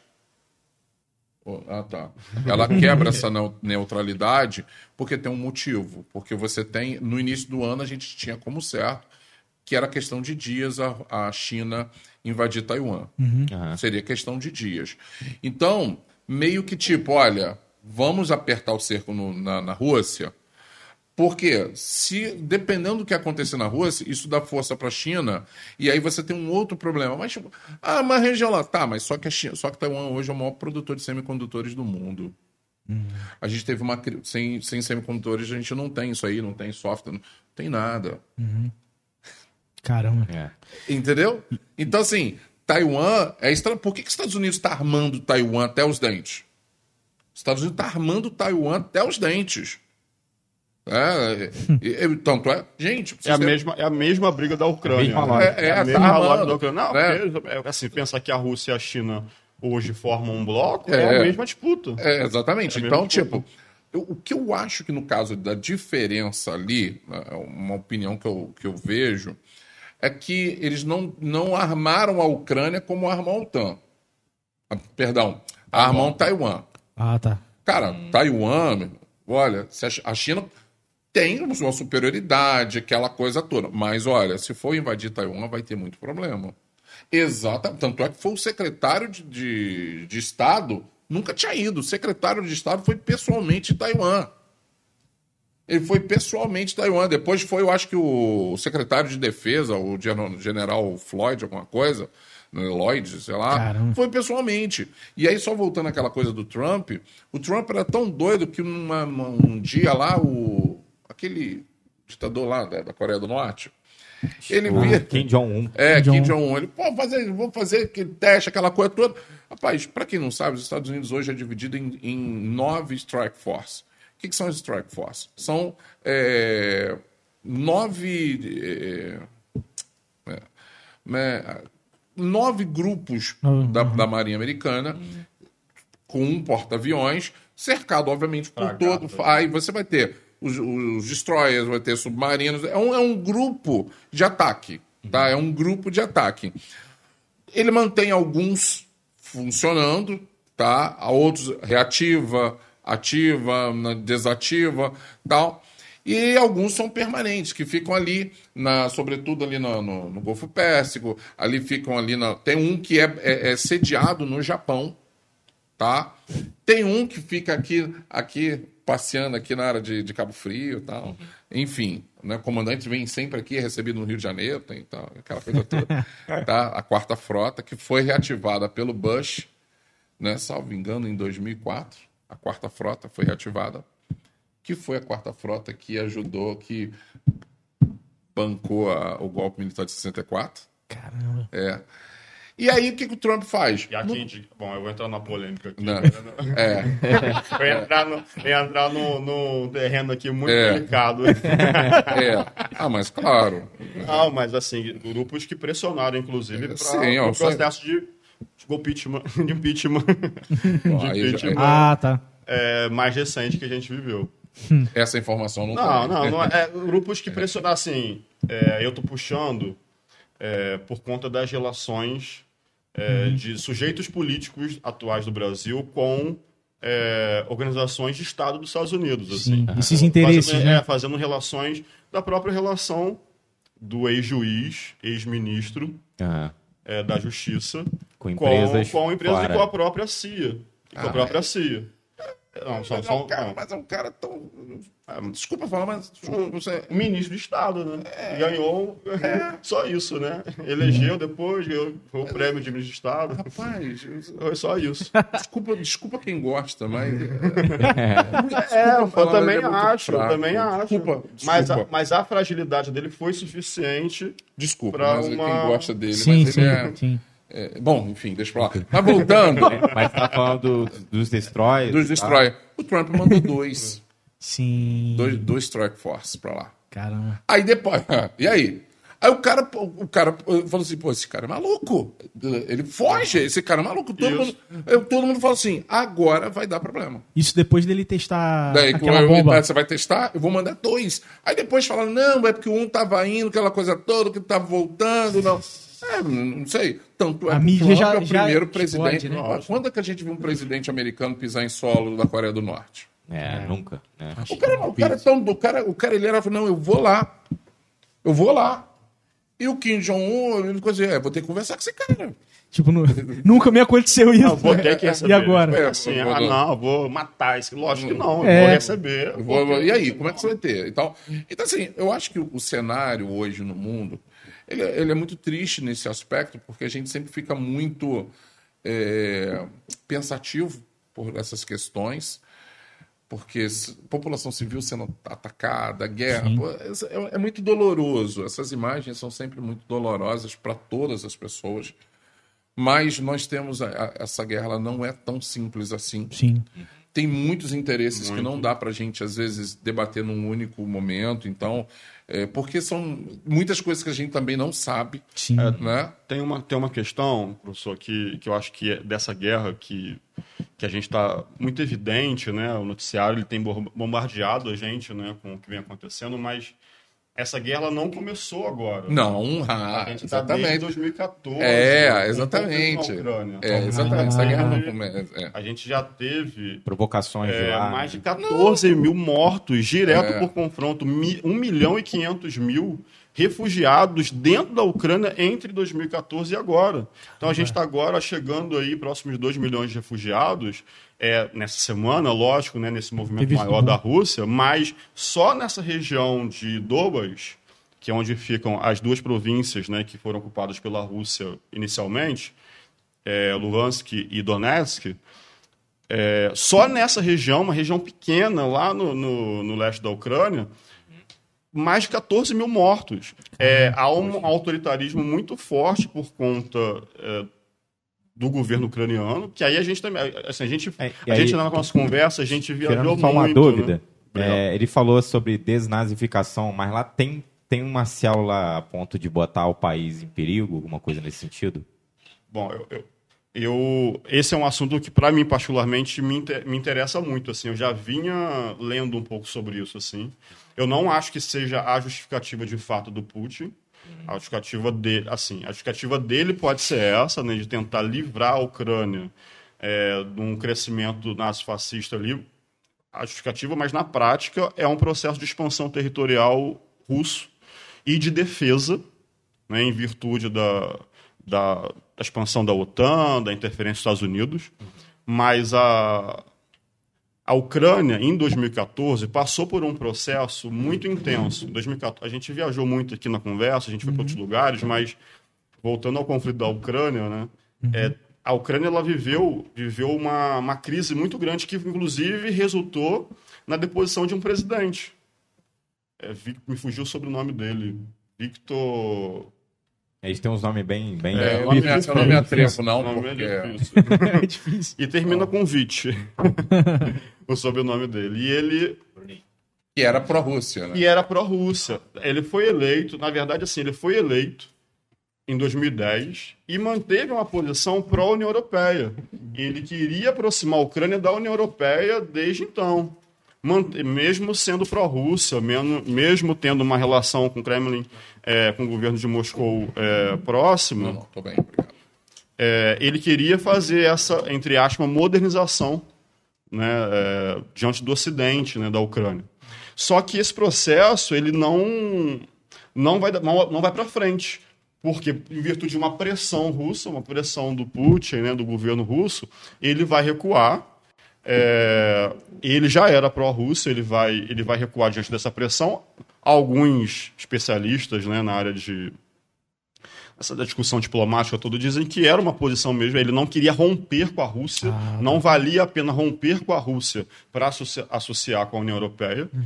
É, nesse processo, ele começa a sofrer uma pressão popular. Então, é, a gente tem imagens, assim, dois mil e treze, dois mil e quatorze, de muitos protestos que vão durar, sei lá, cinquenta dias, as pessoas na rua, é muita gente... Votaram esse Volodymyr Zelensky, que é o novo presidente. É, ele foi eleito depois, ele, depois ele ainda não é o imediato, mas, é, imediato, não lembro o nome desse presidente que foi entre, entre um, um, e, um e outro, mas ele foi deposto, teve que fugir da Ucrânia.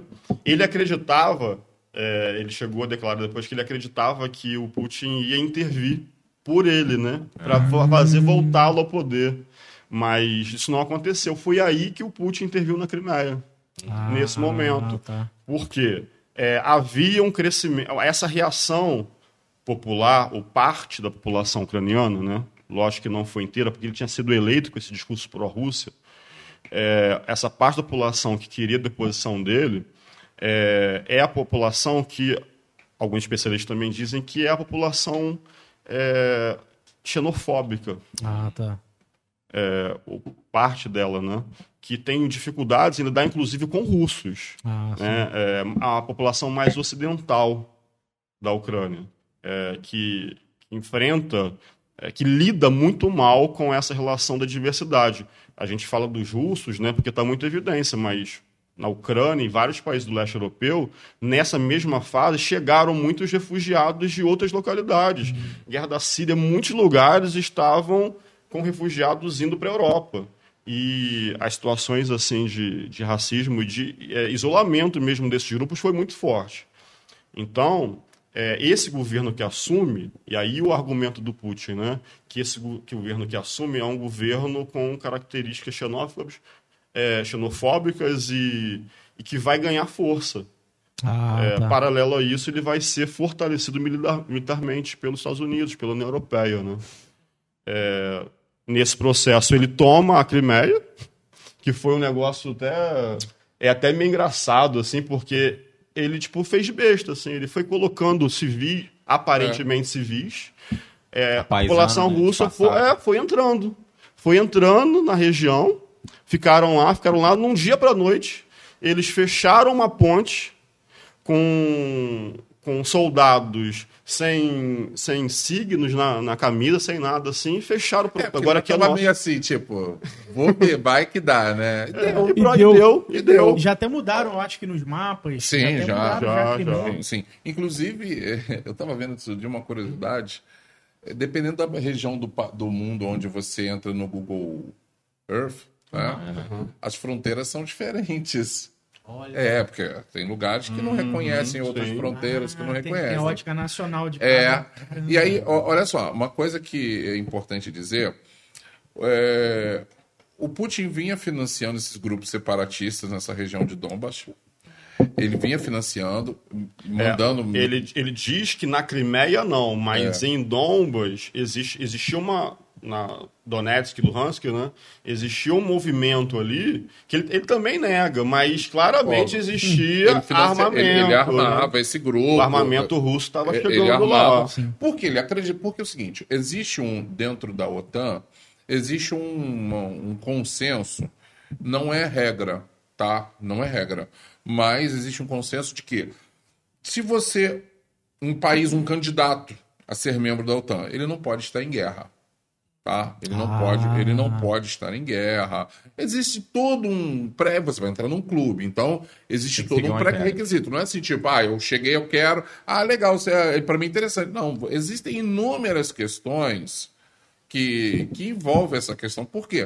O que você ah, vai oferecer? É, né? que que você aqui, que que você é porque você tem... Hoje, um dos grandes, uma das grandes preocupações, inclusive, é uma, da tens, uma das tensões com a própria Turquia... E, inclusive, com o Putin, né?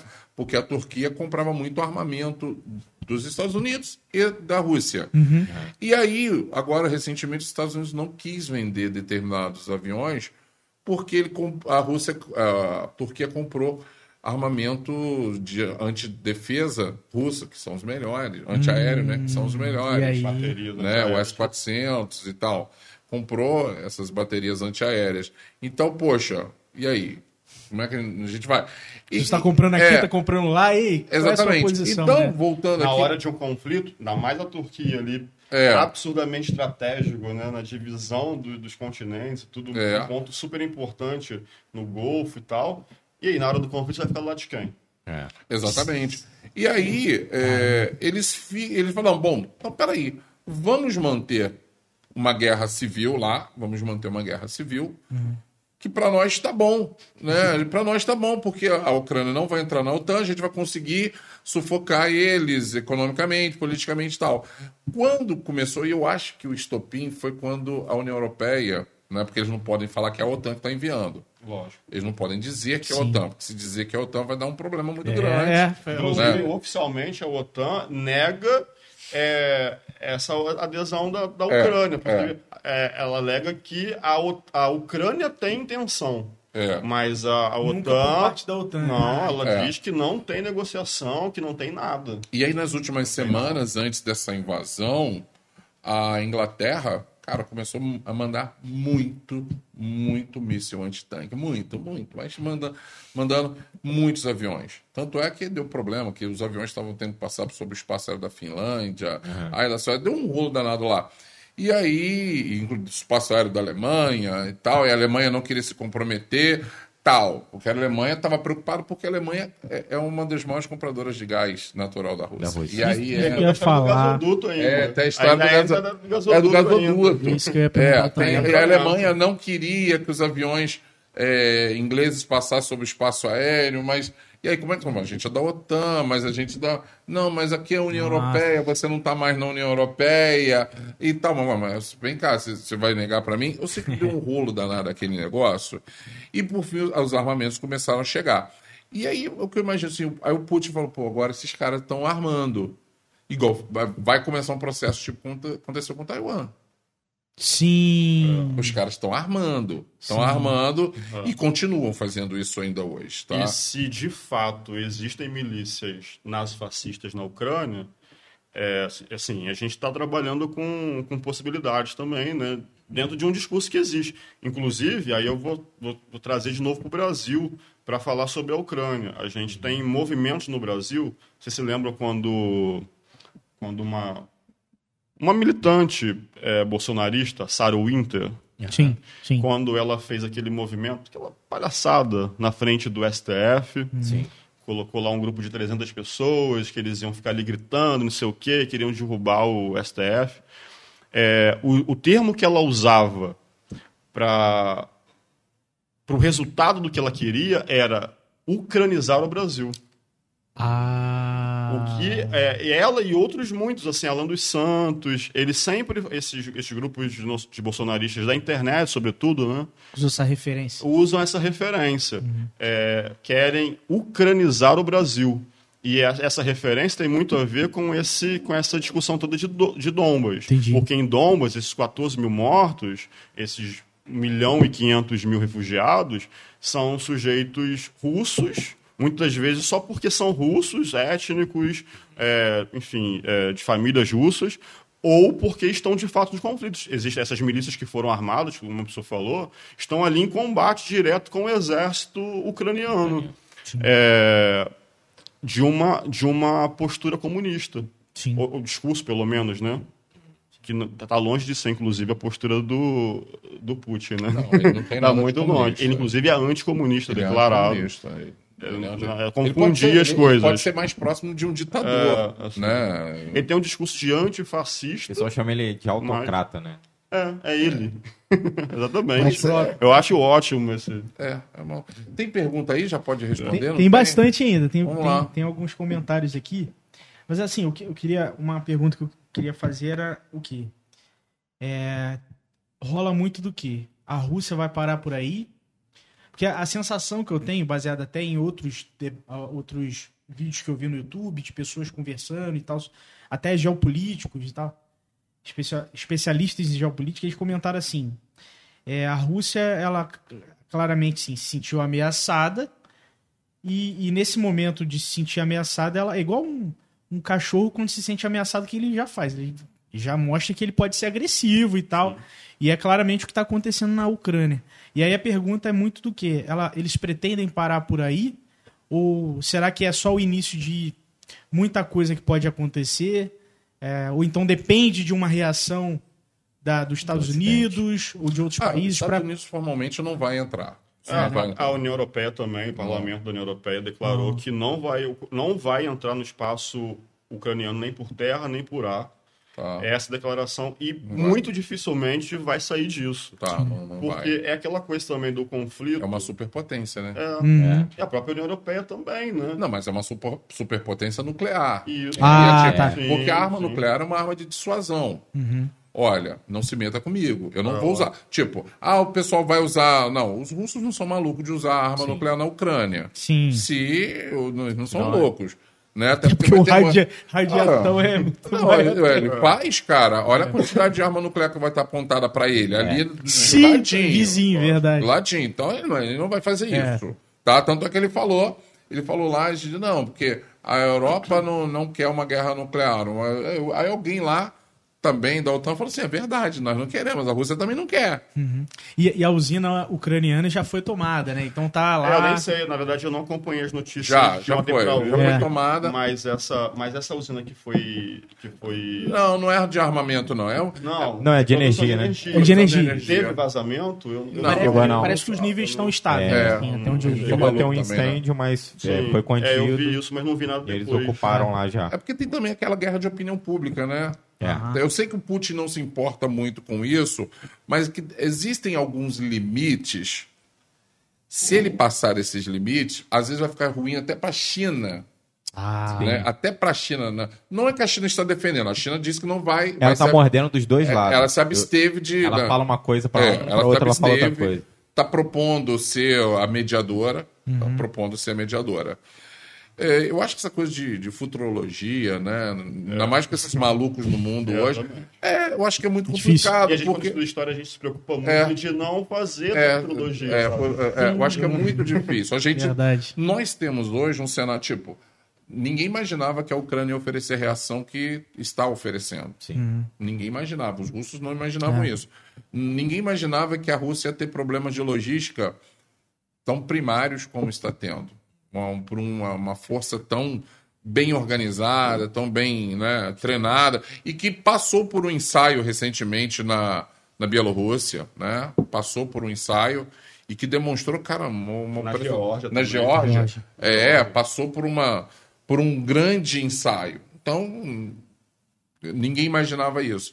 Você tem inúmeros fatores aí. O que, o que, que eu posso ver? O que, que eu, uma coisa que ontem, eu sou apaixonado por aviação. Uhum. Tá? Apaixonado por aviação. Não piloto. Não, eu gosto não, muito não, também, eu acompanho o canal do é, Lito. É, gosto também. Né? É, o que, que eu, uma coisa que me espantou muito ontem? A, a Airbus e a Boeing não vão vender mais peças de reposição, não vão vender aviões, peças de reposição. Mais nada para a Rússia. Tá, Rússia. Aí você fala assim, bom, tá, mas só que assim, grande parte da malha aérea russa é com aviões da Boeing e da Airbus. Hum. E aí eu também fiquei assim, caramba, a Embraer não tem tanto. A Embraer talvez seja uma das empresas que vai ser mais afetada, hum. porque cem por cento do titânio que a Embraer compra vem da Rússia. Hum. Falei, caramba, a Embraer vai ser muito afetada.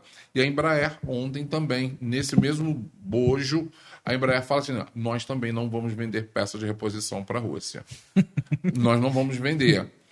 E aí, ou seja, eu não sei até que ponto... a estru... Porque é o seguinte, a indústria de aviação russa não tem como suprir isso. A chinesa também não tem. Tanto é que eles estão dois, eles estavam dois para comprar a Embraer, quase compraram nessa pandemia, ah, né? Quase compraram a Embraer nessa, é, nessa pandemia, a Boeing correu. Comprou muita então, coisa nessa é, pandemia. Comprou. Ah. E aí, ou seja, a, esses impactos dessas sanções, eu não sei até que ponto que isso vai ver, até que ponto isso vai... Sim. Né? A gente não sabe até que ponto isso vai. É, tá até pesado. Que... É, assim, eles têm todo um discurso, né, de que se prepararam para isso.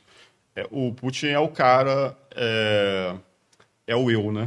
É, eu não sei é, se... Ele é muito vaidoso e tudo mais. Ele, ele fez toda uma... Aquele pronunciamento no dia dos primeiros ataques é um discurso, assim, de um sujeito destemido demais. O cara... Ele é filho, ele vai, né? é, vai é. pra cima. Inclusive, Tem falando uma... pra deixar ativo os submarinos nucleares, porque estão se metendo isso, aqui. Durante então. essa semana, né, ainda teve é. isso ainda. É. Essa... É, mas, por exemplo, os aviões americanos estão voando lá normalmente. Sim. Os drones, aquele, como é que é o nome daquele drone, um brabão que eles têm lá? Tá voando normalmente. Derruba um troço daquele lá pra você ver. Ele é louco? Não é, não vai. Tá voando normalmente. Provavelmente deve ter alguma coisa chinesa também, não sei. Então, assim, tem muita coisa nessa guerra que a gente ainda não sabe. Ah, sim. Mas, assim, acho que tem muito de blefe, lógico, né? Sim. Porque a guerra é isso, sim, né? Sim, a guerra é, é mais falada aí, do que qualquer outra coisa. E, e tipo, né? eu acho que, tipo, Verdade. é quem vai é, é conseguir muito... bancar esse blefe mais tempo. Porque a gente claramente, a gente claramente, a gente vai ter um problema aí muito sério, porque a gente conversava antes de entrar no ar. O presidente da República do Brasil, ele foi lá para negociar fertilizantes, Sim. tá? E outras coisas, outros acordos e tal, e pá. E aí eu, eu prefiro até não entrar na questão política, mas é, a questão uhum. comercial, né? Foi lá negociar questões de... E essa semana a Rússia não. fez o quê? Não veio. Não, cancela. Cancela. Então, assim, a gente ah. não vai vender fertilizante. Se você não vende fertilizante, o que que acontece? A produção diminui. Sim. Se a press... E aqui é potência em relação é, ao se a, água. Se, a, se a, o alimento, né, a produção diminui, o preço, o preço do alimento sobe. sobe. Sim. E no Brasil o preço dos alimentos já está alto. Já está alto. É, é assim, A gente tem esse problema direto com o Brasil e outras coisas mais que vão acontecer. A matriz energética é. É, sendo abalada vai fazer com que todas as fontes de energia, né, comercializadas vão ter seu preço é, elevado. Porque... O dólar baixou vai... bastante, né? Aí... É. Tipo, eu não, eu não sei se ele esperava que a pura Alemanha ser tão dependente do gás, França, eles iam aplicar barrar. Uhum. Né? A, a, a, aquela usina. A própria, a, em relação ao, ao gasoduto. Gasoduto, né? Ninguém imaginava. É, a ideia do gasoduto da Rússia era fazer... O, estão fazendo, né? Ele está em fase de conclusão, né? De um gasoduto que passa por fora da Ucrânia. Que foi... Caramba! Né? Que dê a volta e tal, porque hoje, atualmente, atualmente passa. passa por dentro da Ucrânia, né? Que abastece a Europa, né? A Europa toda, toda. toda. Isso traz uma receita importante para a própria Ucrânia, sim, né? Eles fizeram um Era um que, que eles iam ativar, volta. Aí por conta disso é, falou agora a gente não vai ativar. O primeiro-ministro lá, né, o ministro alemão já falou, não, pode parar, não, não vai funcionar. E, e esse meme, não sei se chegaram a ver no Twitter, perfil oficial da Ucrânia, assim, no momento que já estava começando os ataques, postou aquele meme lá do, do Hitler, tipo, meio que abençoando, assim, o Putin, sim, sabe? É, eu vi algumas... algumas opiniões falando que, assim, no momento em que a Ucrânia está passando, eles, assim, parece que não, não tem mais argumento, não tem mais o que falar, e eles postaram isso, assim, com o intuito de mostrar para o mundo, sabe, esse lado e tal. Qual, que, qual, a sua visão, qual a visão de vocês por trás desse, dessa postagem por parte da Ucrânia, assim? Que, com que, que eles queriam é, mostrar, assim, ah, eles são, ele que é o vilão, e pronto, claro, e... Lógico, sim. E... Não, é assim, é, tem toda uma história da Ucrânia com a Rússia, uhum, na época da União Soviética, né? A pessoa comentou é, dessa crise de, de alimentos, né, Holodomor, que é uma, é uma história, na verdade, muito contraditória ali, mas de fato, de fato houve por parte é, de alguns signatários importantes da União Soviética, uhum, é, alguns argumentam, inclusive, que era uma, era uma situação não proposital, né? Atualmente é reconhecido como...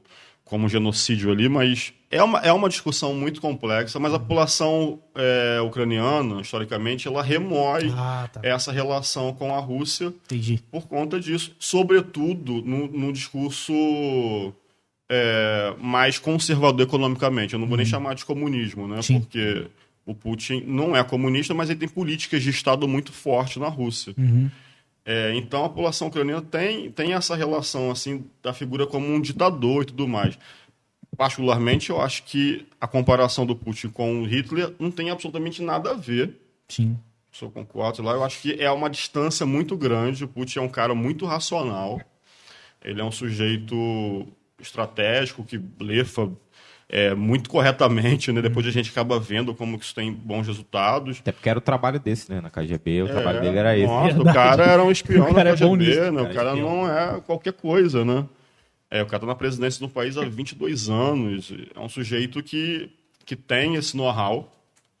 É, eu acho que é uma distância muito grande. É, apesar de ser um ataque cruel, E é, e é horrível imaginar que civis que estão inocentes, que não têm absolutamente nada a ver, estrangeiros, inclusive, sendo mortos, é, é uma relação diferente, né? Se a gente Sim. for comparar o Putin com o Hitler, a gente vai ter que comparar o, o, o Bush, pai e filho, vai ter que comparar é. muita gente. É. Sabe? Se é essa referência, vai ter que comparar uma galera aí. Sim, sim, sim. sim. Não, legal, legal, interessante. Eu acho que quando você faz isso, é uma guerra de opinião. É, é uma guerra de opinião. Porque a Ucrânia está tentando trazer a opinião pública para o lado dela. Sim. E, de certa forma, pelo menos no Ocidente, né, de certa forma, conseguiu Sim. trazer a opinião pública para o lado dela. Né? Sim. É isso, guerra, cara. É. E guerra, ela tem, ela não se dá apenas ali no campo de batalha. Ela se dá no campo diplomático, ela se dá no ciberespaço, no ela se dá tudo, no né? comércio. Então, a guerra ela acontece de uma série de maneiras. Sim, pô. Sim. Muito bom, gente. Só para ressaltar, assim, que realmente essa explicação de vocês, cara, é, é, é muito... O que a gente, de, a gente defende muito aqui é furar a bolha, sabe? Furar a bolha das mídias que a gente só vê e, e levantar na raiz, assim, tentar o máximo possível levantar na raiz essas informações que nem sempre a gente tem tanto acesso fácil, Sim. sabe? Então é bem legal. É, e às eu... vezes, quando a gente tem, ela, eles vêm editado de uma forma, né? É. Para dar, dar suporte para um lado e para o outro não. E aí quando vai ver de, uma outra, de um outro ângulo, acontece a mesma coisa. Então é sempre bom, né? Ouvir. Pô.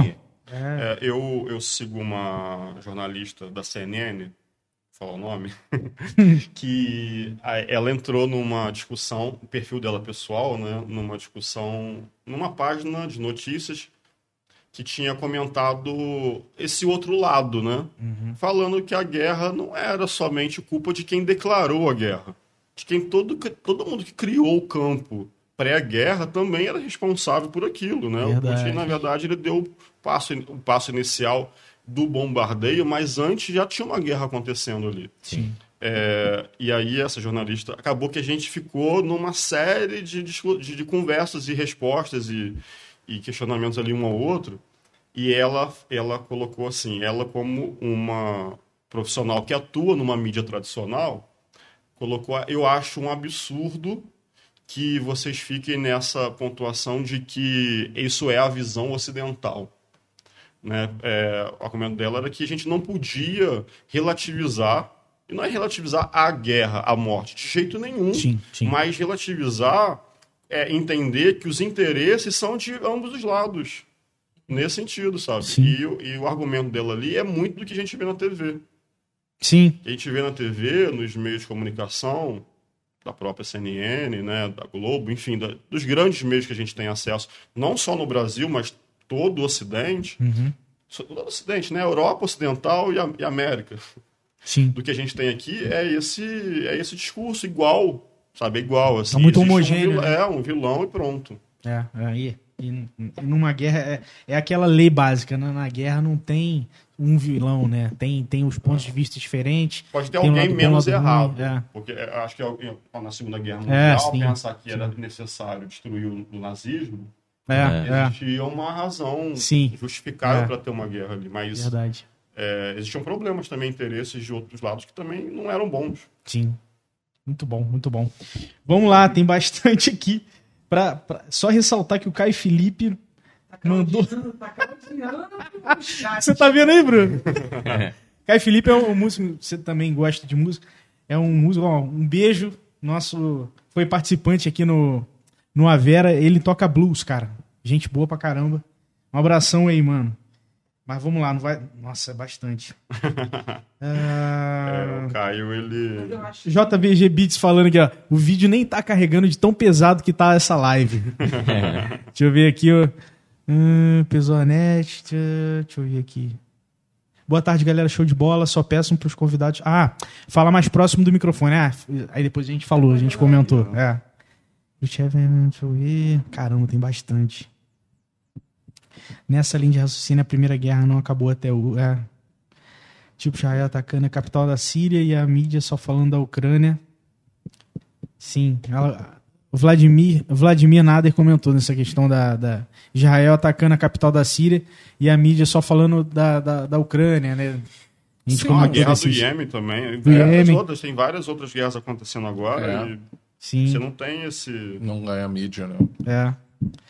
Ah, não, deixa eu ver aqui. O cara falou, eu queria saber por que o Xi Jinping é doido.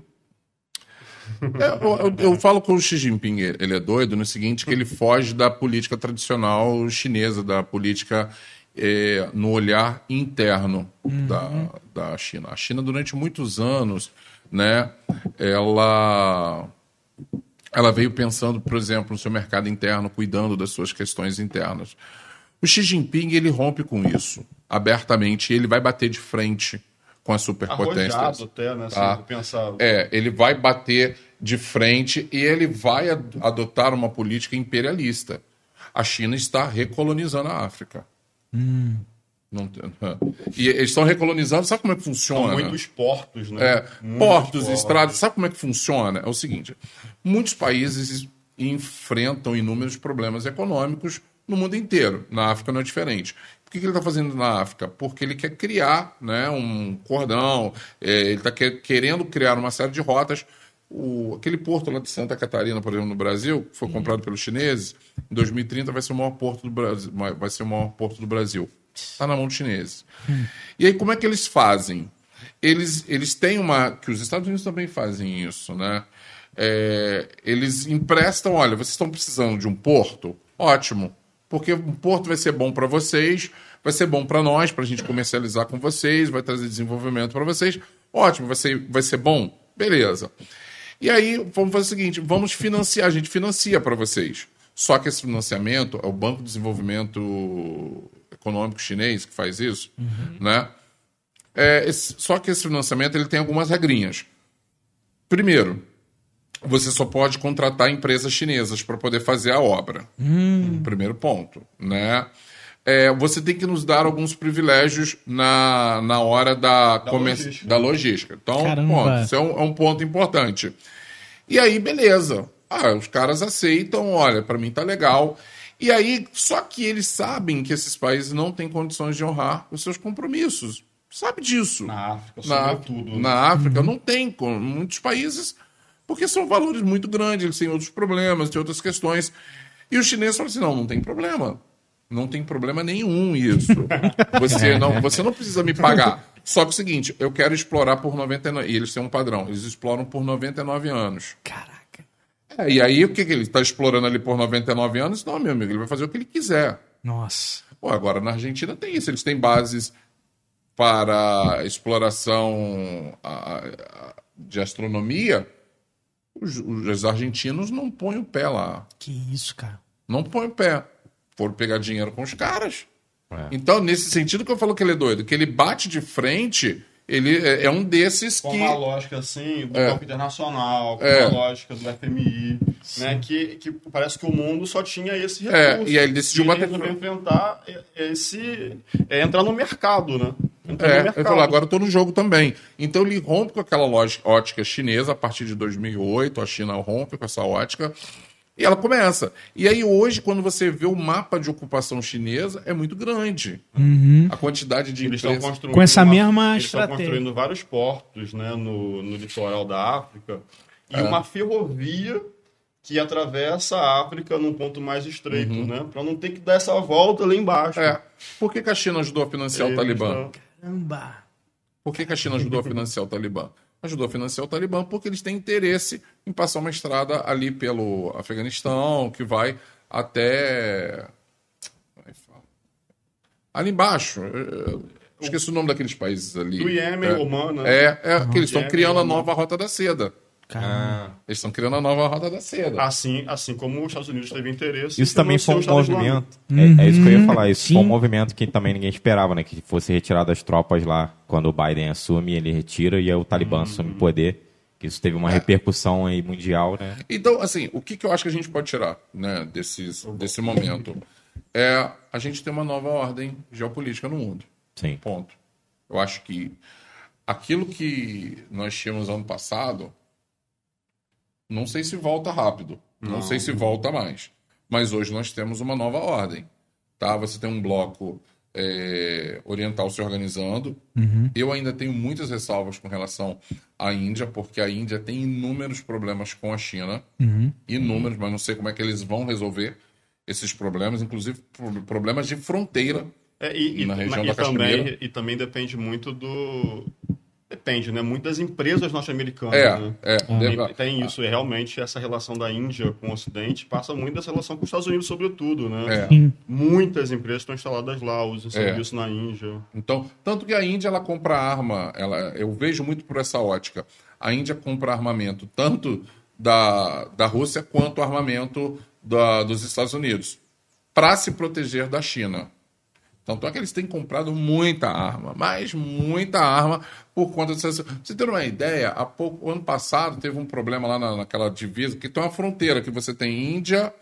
É... A mais tensa do mundo, né? Com o Paquistão. Índia, Paquistão e China. Uhum. E aí, na parte da, é. da Índia com a China, os soldados tamparam na mão, eles sabem que não podia pegar em armas, lutaram com pau, amigo. Que isso? É. Com pau. É, ou seja, aí os dois governos, foi uma coisa localizada entre eles ali. Caraca. Mas é, foi, foi nesse doideira. Sentido. Então, assim, é a as pessoas... mais tensa do mundo. É, assim, né? Muito... As pessoas estão falando, ah, Rússia, China, Índia... Rússia e, e China já se declararam, tal, aquela coisa toda. Eu ainda, ainda tenho, assim, não sei como é que, tá, que, a, que a Índia vai se posicionar. Sim, sim. Tá? Ela, não, ela não se posicionou, né? Não, não disse ah, nem sim nem não uhum. em relação à guerra, porque tem acordos. muitos acordos econômicos com a Rússia. Uhum. Muitos, muitos na, na, nessa área. E também tem muitos com os Estados Unidos. Sim. Tá?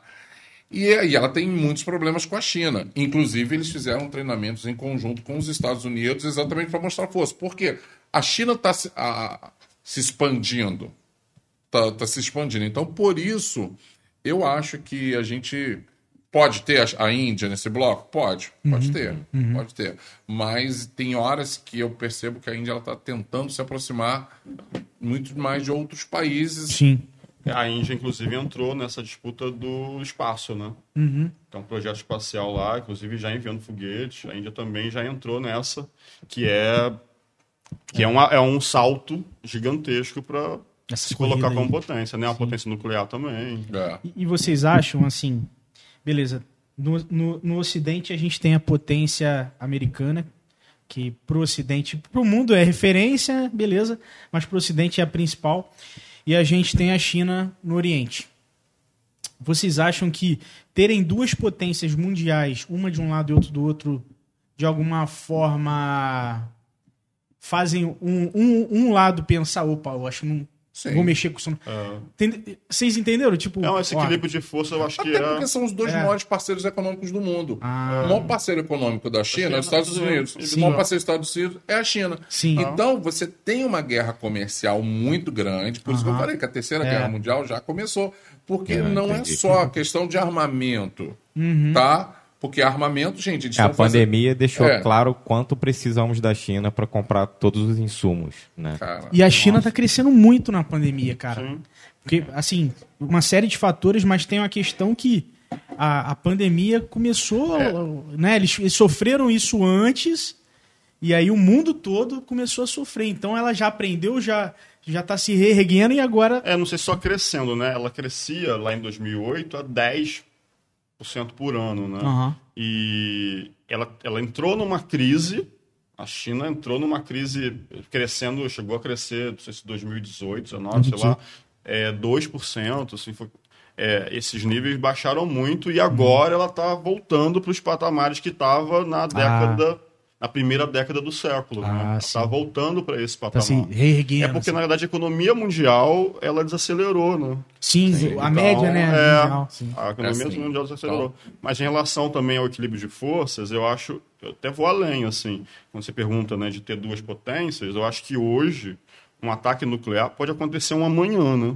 Qualquer porque, hora. É, então. Mas eu acho, eu acho extremamente improvável. Eu acho muito... Não vou dizer impossível, mas é... Justamente porque o ataque nuclear ele é um salto a mais nessa demonstração de força, é, com potências que se não se equilibram exatamente iguais, mas que se quase equivalem. Hum. Então, assim, é um conflito direto entre Estados Unidos e Rússia ou China, né, esses três, é, isso é impossível, um conflito é. direto. Sim. Isso é destruição do planeta. É, assim, sim, não vai sim. ter. É, sabe? Então, um ataque nuclear com repercussão numa região grande, isso... isso traria uma resposta. Automaticamente pinta um alvo em quem é. atacou. É. Então, então, assim, eu acho que algo positivo nisso tudo, né? Esse equilíbrio de forças, eles são tão fortes que isso traz alguma segurança. Sim. Alguma segurança, assim, para o mundo. Não, é, é, o que a gente tem visto hoje, nesse mundo hoje, é a chamada guerra de procuração. Hum. A guerra de procuração foi o que foi o de Vietnã. Isso. O, o soviético... A guerra do Vietnã é outra guerra é. parecida com a Ucrânia. É, é mas é, ué, a, a guerra de procuração, o que foi? A Coreia, do, a Coreia foi uma guerra de procuração, né? Os Estados Unidos enviou tropas, a, Rússia não se, a União Soviética não se meteu. Uhum. Vietnã, os Estados Unidos enviou tropa, a Rússia não se meteu. Uhum. Aí eu fui, a, quando que aconteceu o inverso? Aconteceu o inverso lá em... Na década de setenta, no final de setenta para oitenta, quando a... A União Muito. Soviética invade o Afeganistão né? é, para poder tentar. E aí os Estados Unidos faz o quê? Arma os mujahadins. A gente vê até isso. Eu estava contando isso para minha esposa outro dia. A gente vê isso no filme Rambo. Uhum. Tá? A gente vê isso no filme Rambo. E aí o que, que acontece? Acontece muito isso. Ah, os Estados Unidos hoje não... Ele tem uma guerra... assim O Irã e os Estados Unidos têm uma guerra. Só que o Irã não pode bater de frente com os Estados Unidos. Os Estados Unidos também não se interessam em bombardear o Irã. Porque o Irã é parceiro da China. Ah, não entendo. O que, que o Irã faz? Arma o Hamas. O que, que os Estados Unidos faz? arma o serviço secreto israelense. o, o serviço secreto israelense vai lá, explode, que tem que explodir no Irã, dá, causa o terror e ninguém sabe. Ah, não, a gente não foi, não. É muito não, não, indireto, não foi, né, cara? Não foi. Não, não, não foi. É, e ao mesmo tempo é muito direto, né? Porque, é muito direto. Porque são, porque são os interesses diretos. Sim, é, aí, aí quando você vê, teve uma... Teve uma... uma imagem muito emblemática de um soldado ucraniano dançando pro TikTok, ah, né, para por causa da filha, aquela coisa. Ele tá segurando um armamento. O que é que armamento é aquele? Americano. Americano. É um, um armamento um, anti, anti-tanque, tá? Anti-tanque uhum. americano. Caramba. Que tá sendo enviado para lá, né? Né? Via União Europeia, é. não Via União Europeia. É. É, então... Uma coisa que o professor apontou é essa interferência, né, da Rússia, Estados Unidos no mundo árabe, né? É, é, e não só no mundo árabe, toda a região do Oriente Médio, né? Porque passa pra, além do, do mundo árabe ali, da Síria. É, essa relação que os Estados Unidos não conseguem intervir como gostaria. Porque a grande, o grande... A grande dor de cotovelo dos Estados Unidos naquela região é não conseguir influenciar comercialmente aquela região como ela influencia outras regiões do mundo, né? Ah, tá. Porque é uma região extremamente populosa, uhum.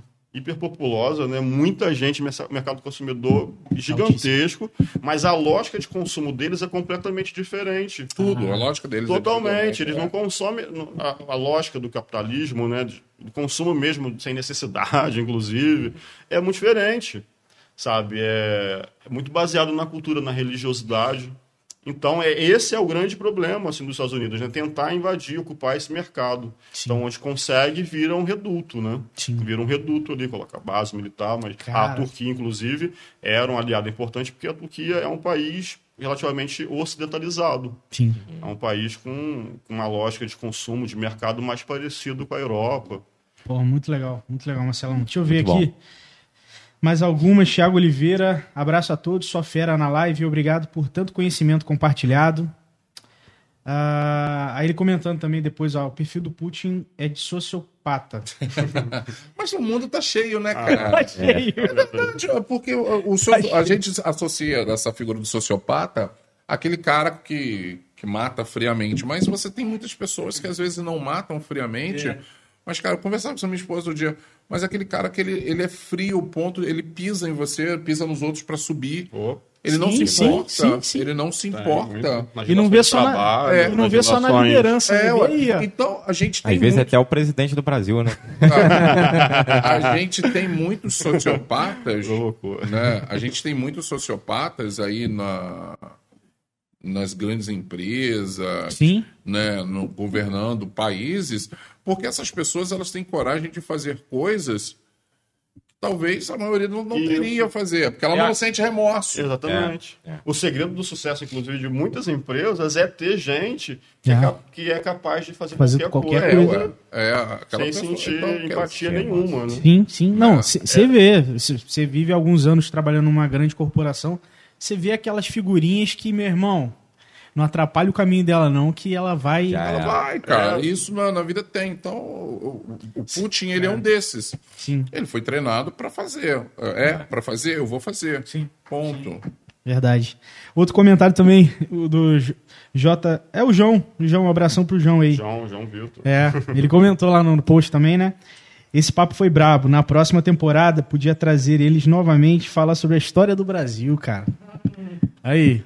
Cara, olha só. Será que estão prontos? Será que estão prontos? Será? Rapaz, as pessoas saem, geralmente saem. Porque assim, cara. É, cara, a história do Brasil é, é uma. Teve um rebrand, né? Por Cê... Portugal, pra, pra parecer menos pior do que foi, né? Não sei, cara. Porque a história do Brasil depende. Cara, tem. Você, eu aprendi com um professor, né, e lendo Michel Foucault, um, foi um dos caras mais doidos que eu já li. E eu li a obra quase inteira de Michel Foucault na, na, na época do mestrado. Mas o Foucault ele tinha uma coisa que eu acho muito interessante, que é a ordem do discurso. O que é a ordem do discurso? É o local de fala. Uhum. Então, dependendo de quem está falando, de onde está falando, uhum. você vai ter discursos construídos. E aí aqui, e, de, e tem muitos interesses. Uhum. Vou jogar só uma, só uma pulga aqui para vocês. Provocação para a próxima temporada. Isso. Cara, nós tivemos, olha, só uma, uma pulga para vocês, tá? Uhum. Só para vocês pensarem. Só Pernambuco proclamou cinco repúblicas durante o período imperial. Só uhum. Pernambuco. A Bahia, duas. Duas repúblicas. Rio Grande uhum. do Sul, uma. Santa Catarina, uma. Paraná, Pará, uma. Por que vocês nunca ouviram falar nesses movimentos, assim, nós que trabalhamos, sabemos? É. Por que que o próprio governo republicano não pegou um desses movimentos e tomou como exemplo e pegou o único movimento que a gente sequer tem prova que tenha sido um movimento republicano? A gente sabe que foi um movimento contra Portugal, a gente sabe disso, que eles questionavam a, a questão da, do tributo, mas republicano, né, você não tem aquela coisa toda. E aí, então por quê? Por que que não chegou pra gente, né? E por que que você não pega? Pô, cara, você quer ver? A Revo... Pega a Revolução Pernambucana de dezoito, dezessete, mil oitocentos e dezessete. Pega a Revolução Pernambucana de mil oitocentos e dezessete. O que que os caras queriam? Acabar com a escravidão, tá? Voto universal, voto para as mulheres, coisa que nem a Revolução Francesa é, fez. É, de, direito universal para as pessoas, educação universal. Caramba. É muito arrojado, né? É, é, o, o movimento é, é, de Pernambuco, a influência, é, a influência holandesa. Exatamente. É. E aí, exatamente. E aí você tem bom, um outro aqui.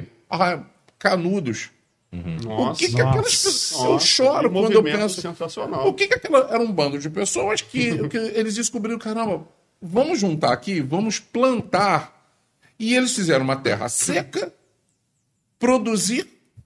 E eles plantavam, viviam, e eles só queriam cu- cuidar da vida deles. Canudos é brabo, hein? Eles só queriam é. cuidar da vida deles. Era a única coisa que eles queriam. O que que o governo foi lá e fez? Pum. Exterminou, matou, né? exterminou. exterminou. Um bando de pobre, preto... Tem, né? tem filme que mostra exatamente. essa história. Ó, é, é exatamente. Então, a gente tem inúmeras histórias no Brasil. Por isso que a história do Brasil ela é muito... Geralmente os meninos saem das minhas aulas meio assim, pensativos. Uhum. Sim, sim. É porque... Assim, a primeira coisa que eu notei, eu não, eu não conhecia, né, um professor, não, não, não conhecia. E aí a primeira coisa que eu notei, nós, nós estamos aqui dois historiadores negros, tá? Beleza, que, que legal que as pessoas... Eu não sabia também que as pessoas votaram, né? É, foi voto, eu, eu fico muito honrado com isso, sinto-me sinto muito honrado de participar aqui, mas até bem pouco tempo atrás você não teria dois historiadores negros. De forma sim, alguma. Sim, tá? Eu trabalho numa escola, eu trabalho numa Caramba. escola que é, talvez ainda seja uma das maiores escolas do Brasil. Ela já foi a maior escola da América do Sul em número Caramba. de alunos, com cinco mil alunos. Que isso, em Resende. Em Resende? Em Resende. Qual o nome? É o Colégio Municipal Getúlio Vargas. É o Getúlio, sim. Getúlio lá. É gigantesco hoje, com quase três mil alunos, mas ele já teve... três mil, meu? É, pô, muita coisa. É muito grande. É, é praticamente a quantidade lá na, na P S A de funcionários. É, imagina. Caraca, muita coisa. Em turnos diferentes. É isso.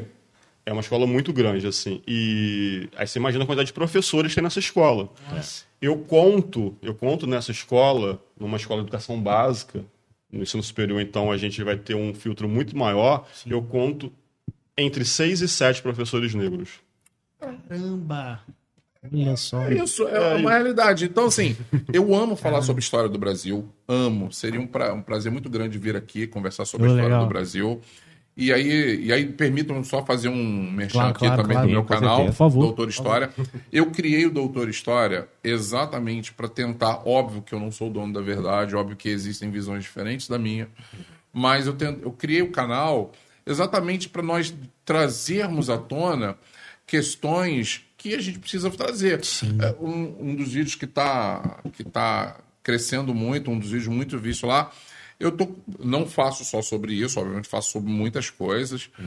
mas uma série de vídeos que está crescendo muito, o pai, o pai da literatura brasileira, Machado de Assis, era negro. Uhum. O pai, o cara que, o cara que pô, Albert Einstein, o cara que criou a Academia Brasileira de, de Ciência, Juliano Moreira, negão, da Bahia. Serviu vatapá para Albert Einstein em mil novecentos e vinte e seis. Caramba. O cara que Legal, mudou, o cara, cara. O Einstein ficou maluco. O cara, ele, ele mudou a psiquiatria no Brasil. Ele criou a cadeira de psiquiatria no uhum. Brasil. Juliano Moreira era negro. E aí você vai ter André Rebouças, José do Patrocínio, Luiz Gama. Sim. O Luiz Gama, camarada que, pô, sozinho ele libertou trezentos escravizados, entrou na justiça sem ter sido formado. Um camarada que sofreu todo tipo de preconceito. Pra... Ele assistia a aula do lado de fora na faculdade de Direito, porque naquela época preto não podia assistir a aula Nossa, na faculdade. Olha aí. Inclusive, a iconografia dessa época é. reproduz esses sujeitos com a pele clara. Mas é, é, é branco. Então, aparecem é. nas imagens, né? Sim. Na foto, fotografia, né? Alguns deles, né? É, aparecem brancos nas imagens, é. né? Então, Caramba. assim, não, não é questão... É, porque não dá para você falar sobre a história do Brasil sem falar isso tudo que nós estamos falando. Sim. falando essa miscigenação, essa mistura, é, a, a cultura, que durante muito tempo é, não esteve no centro da discussão. Verdade. Inclusive, tem verdade. um documentário na Netflix que é doc, ponto doc, eu Sim. acho, que fala da história do Brasil e tem uma visão indígena ainda contada Cara, pelos indígenas do que, do é. que eles presenciaram. É, tem um episódio em específico, assim, que eu, eu, eu não sei se foi esse documentário exatamente que eu assisti, que eu achei muito interessante, que é uma, é uma reviravolta no pensamento da contagem da história do Brasil. Porque Sim. a gente conta a história do indígena ah. como uma como... parte das, das, no, no contexto da chegada do europeu, né? É. Quando Sim. existia toda uma história... Antes de... É, por que não contar... O sujeito ah, que estavam vivendo e, de repente, o invasor, Inclusive, o invasor chega... Ele começa falando, a minha civilização, desde que eu conheço por gente, sempre esteve em guerra com vocês. Ele já começa o episódio falando Caraca. isso. É. Porque é. a gente já era, já estava aqui, vocês só chegaram e começaram a ocupar tudo. É, e, e você, quando, em mil e quinhentos, mais ou menos, quando os portugueses chegaram aqui, haviam aproximadamente mil idiomas falados no Brasil. Pô, será que esses idiomas, será que essa turma toda não tem cultura, não tem história? Ah, tudo bem. Tudo bem que a gente pode não ter... Ah, o gráfico, né? né? O você escrito, pode não ter. Né? Mas você tem oralidade. Mas... Muitas ah. culturas são orais. Muitas, talvez você não tenha grandes monumentos, embora existam alguns sims, sim, né? Como na Mesopotâmia, como no Egito. Talvez sim. você não tenha essa monumentalidade. Sim. Mas você vai ter cultura aqui. Hoje, no Brasil, catalogado, como ainda sendo falado, nós temos apenas cento e oitenta línguas. Tá? Obviamente que o, que o português ele é majoritário, né? Ele é a língua oficial, Sim. e algumas poucas tribos ainda falam, tem aquela resistência, aquela coisa toda. E eu, eu tenho puxado muito para isso com os meus alunos. As pessoas falam assim, ah, mas o índio foi... Não, o índio foi aculturado, o índio não... Ele, houve extermínio? Houve, houve doença, sim, mas houve uma aculturação desse índio. Uhum. Que o índio ele era batizado, mudava de nome, e a partir de agora você vai ser João, você vai ser isso, e ó, essa aqui você não pode ter mais. Yeah. Isso aconteceu na nossa região. É, foram processos simultâneos, é. né? Eles foram paralelos, ao mesmo tempo que havia é, esse genocídio a partir das doenças, até sim. mesmo... É, da escravização, né, do, da morte, do ataque armado, é, eu acho que talvez seja pior ainda, ao longo do tempo, esse tipo de extermínio, né, que você acultura é. o sujeito, você acaba com todos os registros da ancestralidade tipo, dele. As origens, de onde veio, é, tudo, tudo. tudo. Mas, e aí que eu, eu tenho falado com pior. eles, é, que existem caminhos para a gente pesquisar, porque você pega, a nossa região ela foi feita o quê? Através de aldeamento. O que, que é aldeamento? Hum. É isso que nós falamos aqui. Então se chama Vale do Café. É. é o café ele chegou depois, o café, mas o, o, a ideia do, do aldeamento, os aldeamentos acontecem tipo trinta anos antes. O projeto de aldeamento desses nativos começa muito antes de Dom João chegar aqui. Hum. Tá? Caramba. Porque você precisa domesticar, porque você precisa. Só que é raro de, de passagem de contrabando de ouro. Essa nossa região aqui. Então você tem desde lá de Resende, para para pensar. A coroa portuguesa está criando, tá criando um cinturão de fiscalização, uhum. que inclusive é o mesmo utilizado pela Polícia Militar do Estado do Rio de Janeiro até hoje. Ah, é? É, porque é a divisa com Minas Gerais. Ah, sim. Tá? Uhum. É a divisa com Minas Gerais. Então, essa ocupação, ela se dá. E quem morava é. aqui? Os nativos, os indígenas. Uhum. Né? Então, o que, que você faz? Aldeia. E esse aldeamento, o que, que ele é? Bota a igreja, você acaba com a língua do cara, proíbe, você não pode falar mais essa língua, você não pode fazer mais isso e tal.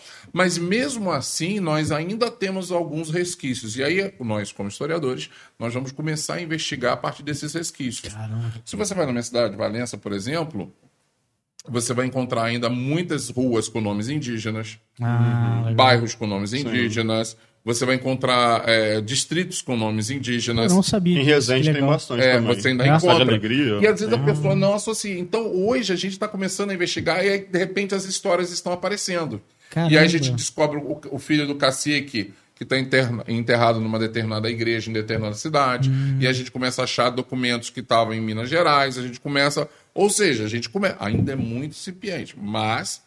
Aquela coisa, ah, o índio sumiu. Não, o índio não sumiu, sumiu. Ele foi aculturado. É. E aí tá? tem alguns Inclusive aí. aqui, ah. essa coisa do, aqui na nossa região, essa coisa do extermínio, ela não foi como em outras regiões do país. Ah, ah houve morte por doença? Sim. Houve morte por doença, sim. Isso é, isso é fato. Sim. A gente sabe disso. Mas esse processo, tanto é que a gente tem muitas histórias, muitas lendas. Uma delas é assim, ah, minha avó, minha bisavó foi pegar laço. Nossa, esses dias eu, tava, eu comecei a trabalhar um tema com os alunos e o menino ele contou toda a história que o vô dele ainda conta. Que o vô dele ainda conta porque a mãe dele foi caçada a laço. É. E... Caramba! Mesmo, é, assim. O que, que é isso, a caçada a laço? Eu não sei como é que era, mas só sei que sim. É alguém que tá casando com alguém que naquela época eles sabiam que era ah, indígena. Casada a laço, caramba. É, é, ué, foi, é, ah, ca, é caçada e casada. É. Né? Ah. Porque, porque tem um indígena que selvagem, na verdade ah. vivia lá no seu ambiente, com a sua civilização, né, diferente, mas tido como selvagem, que foi catado, catado mesmo. É. Não, mas a partir de mil oitocentos e vinte, caramba. Os aldeamentos já estavam estabelecidos aqui. Uhum. Então, sim, eles, eles estavam aldeados. É. Então, eles eram levados, literalmente, eles eram levados para um determinado local uhum. e eles, eles tinham que viver ali. E ali aconteceu todo o processo, né? Ali. Então, obviamente, você sabe... Então, assim, tem muitas histórias. É. Na minha cidade tem, tem muitas histórias. Tem... Legal, cara. Enfim. Um eu tava, eu gente... tava conferindo aqui, ah. porque eu trabalhei no C E P, que o endereço dele é, é Rua Tupi com Carijóis. Que isso, é, cara, em Resende. Pô, esse é número, né? Então ele é bem no meio do cruzamento das duas ruas. Que ah, interessante, exatamente. Cara. Olha aí, tá, tá aí é. presente, né? Vocês conhecem Rio Preto? Sim. Rio Preto? Só de nome, assim, eu nunca fui lá. Cidade, Rio ah, Preto era do Carnaval. É, né? é. Você tem Rio Preto e Minas, que é Minas, e aí é, vai ter interessante. E do outro lado é Valença, é, né? Verdade. Do outro lado, é, Parapeúna. É ponte, né? Uma... Parapeúna é Rio Preto, é Rio Preto em Tupi. Ah, caramba! Tem Ju Explosão Paraná. Mental. Esse nome também, Ju Paraná, eu sempre Ju Paraná, achei um nome. Paraná, é, Piraí, Paraty. Piraí, Paraty. Piraí também. É, vocês estão vendo a herança indígena? Caramba, que legal. Cara, precisamos. É, Piraí é um peixe, né? É. Paraíba é rio, é rio ruim, Paraíba? É uma coisa assim, Rio Paraíba do Sul. Paraíba significa alguma coisa assim. Caramba. Acho que rio sujo, rio ruim, Olhei. é uma coisa assim.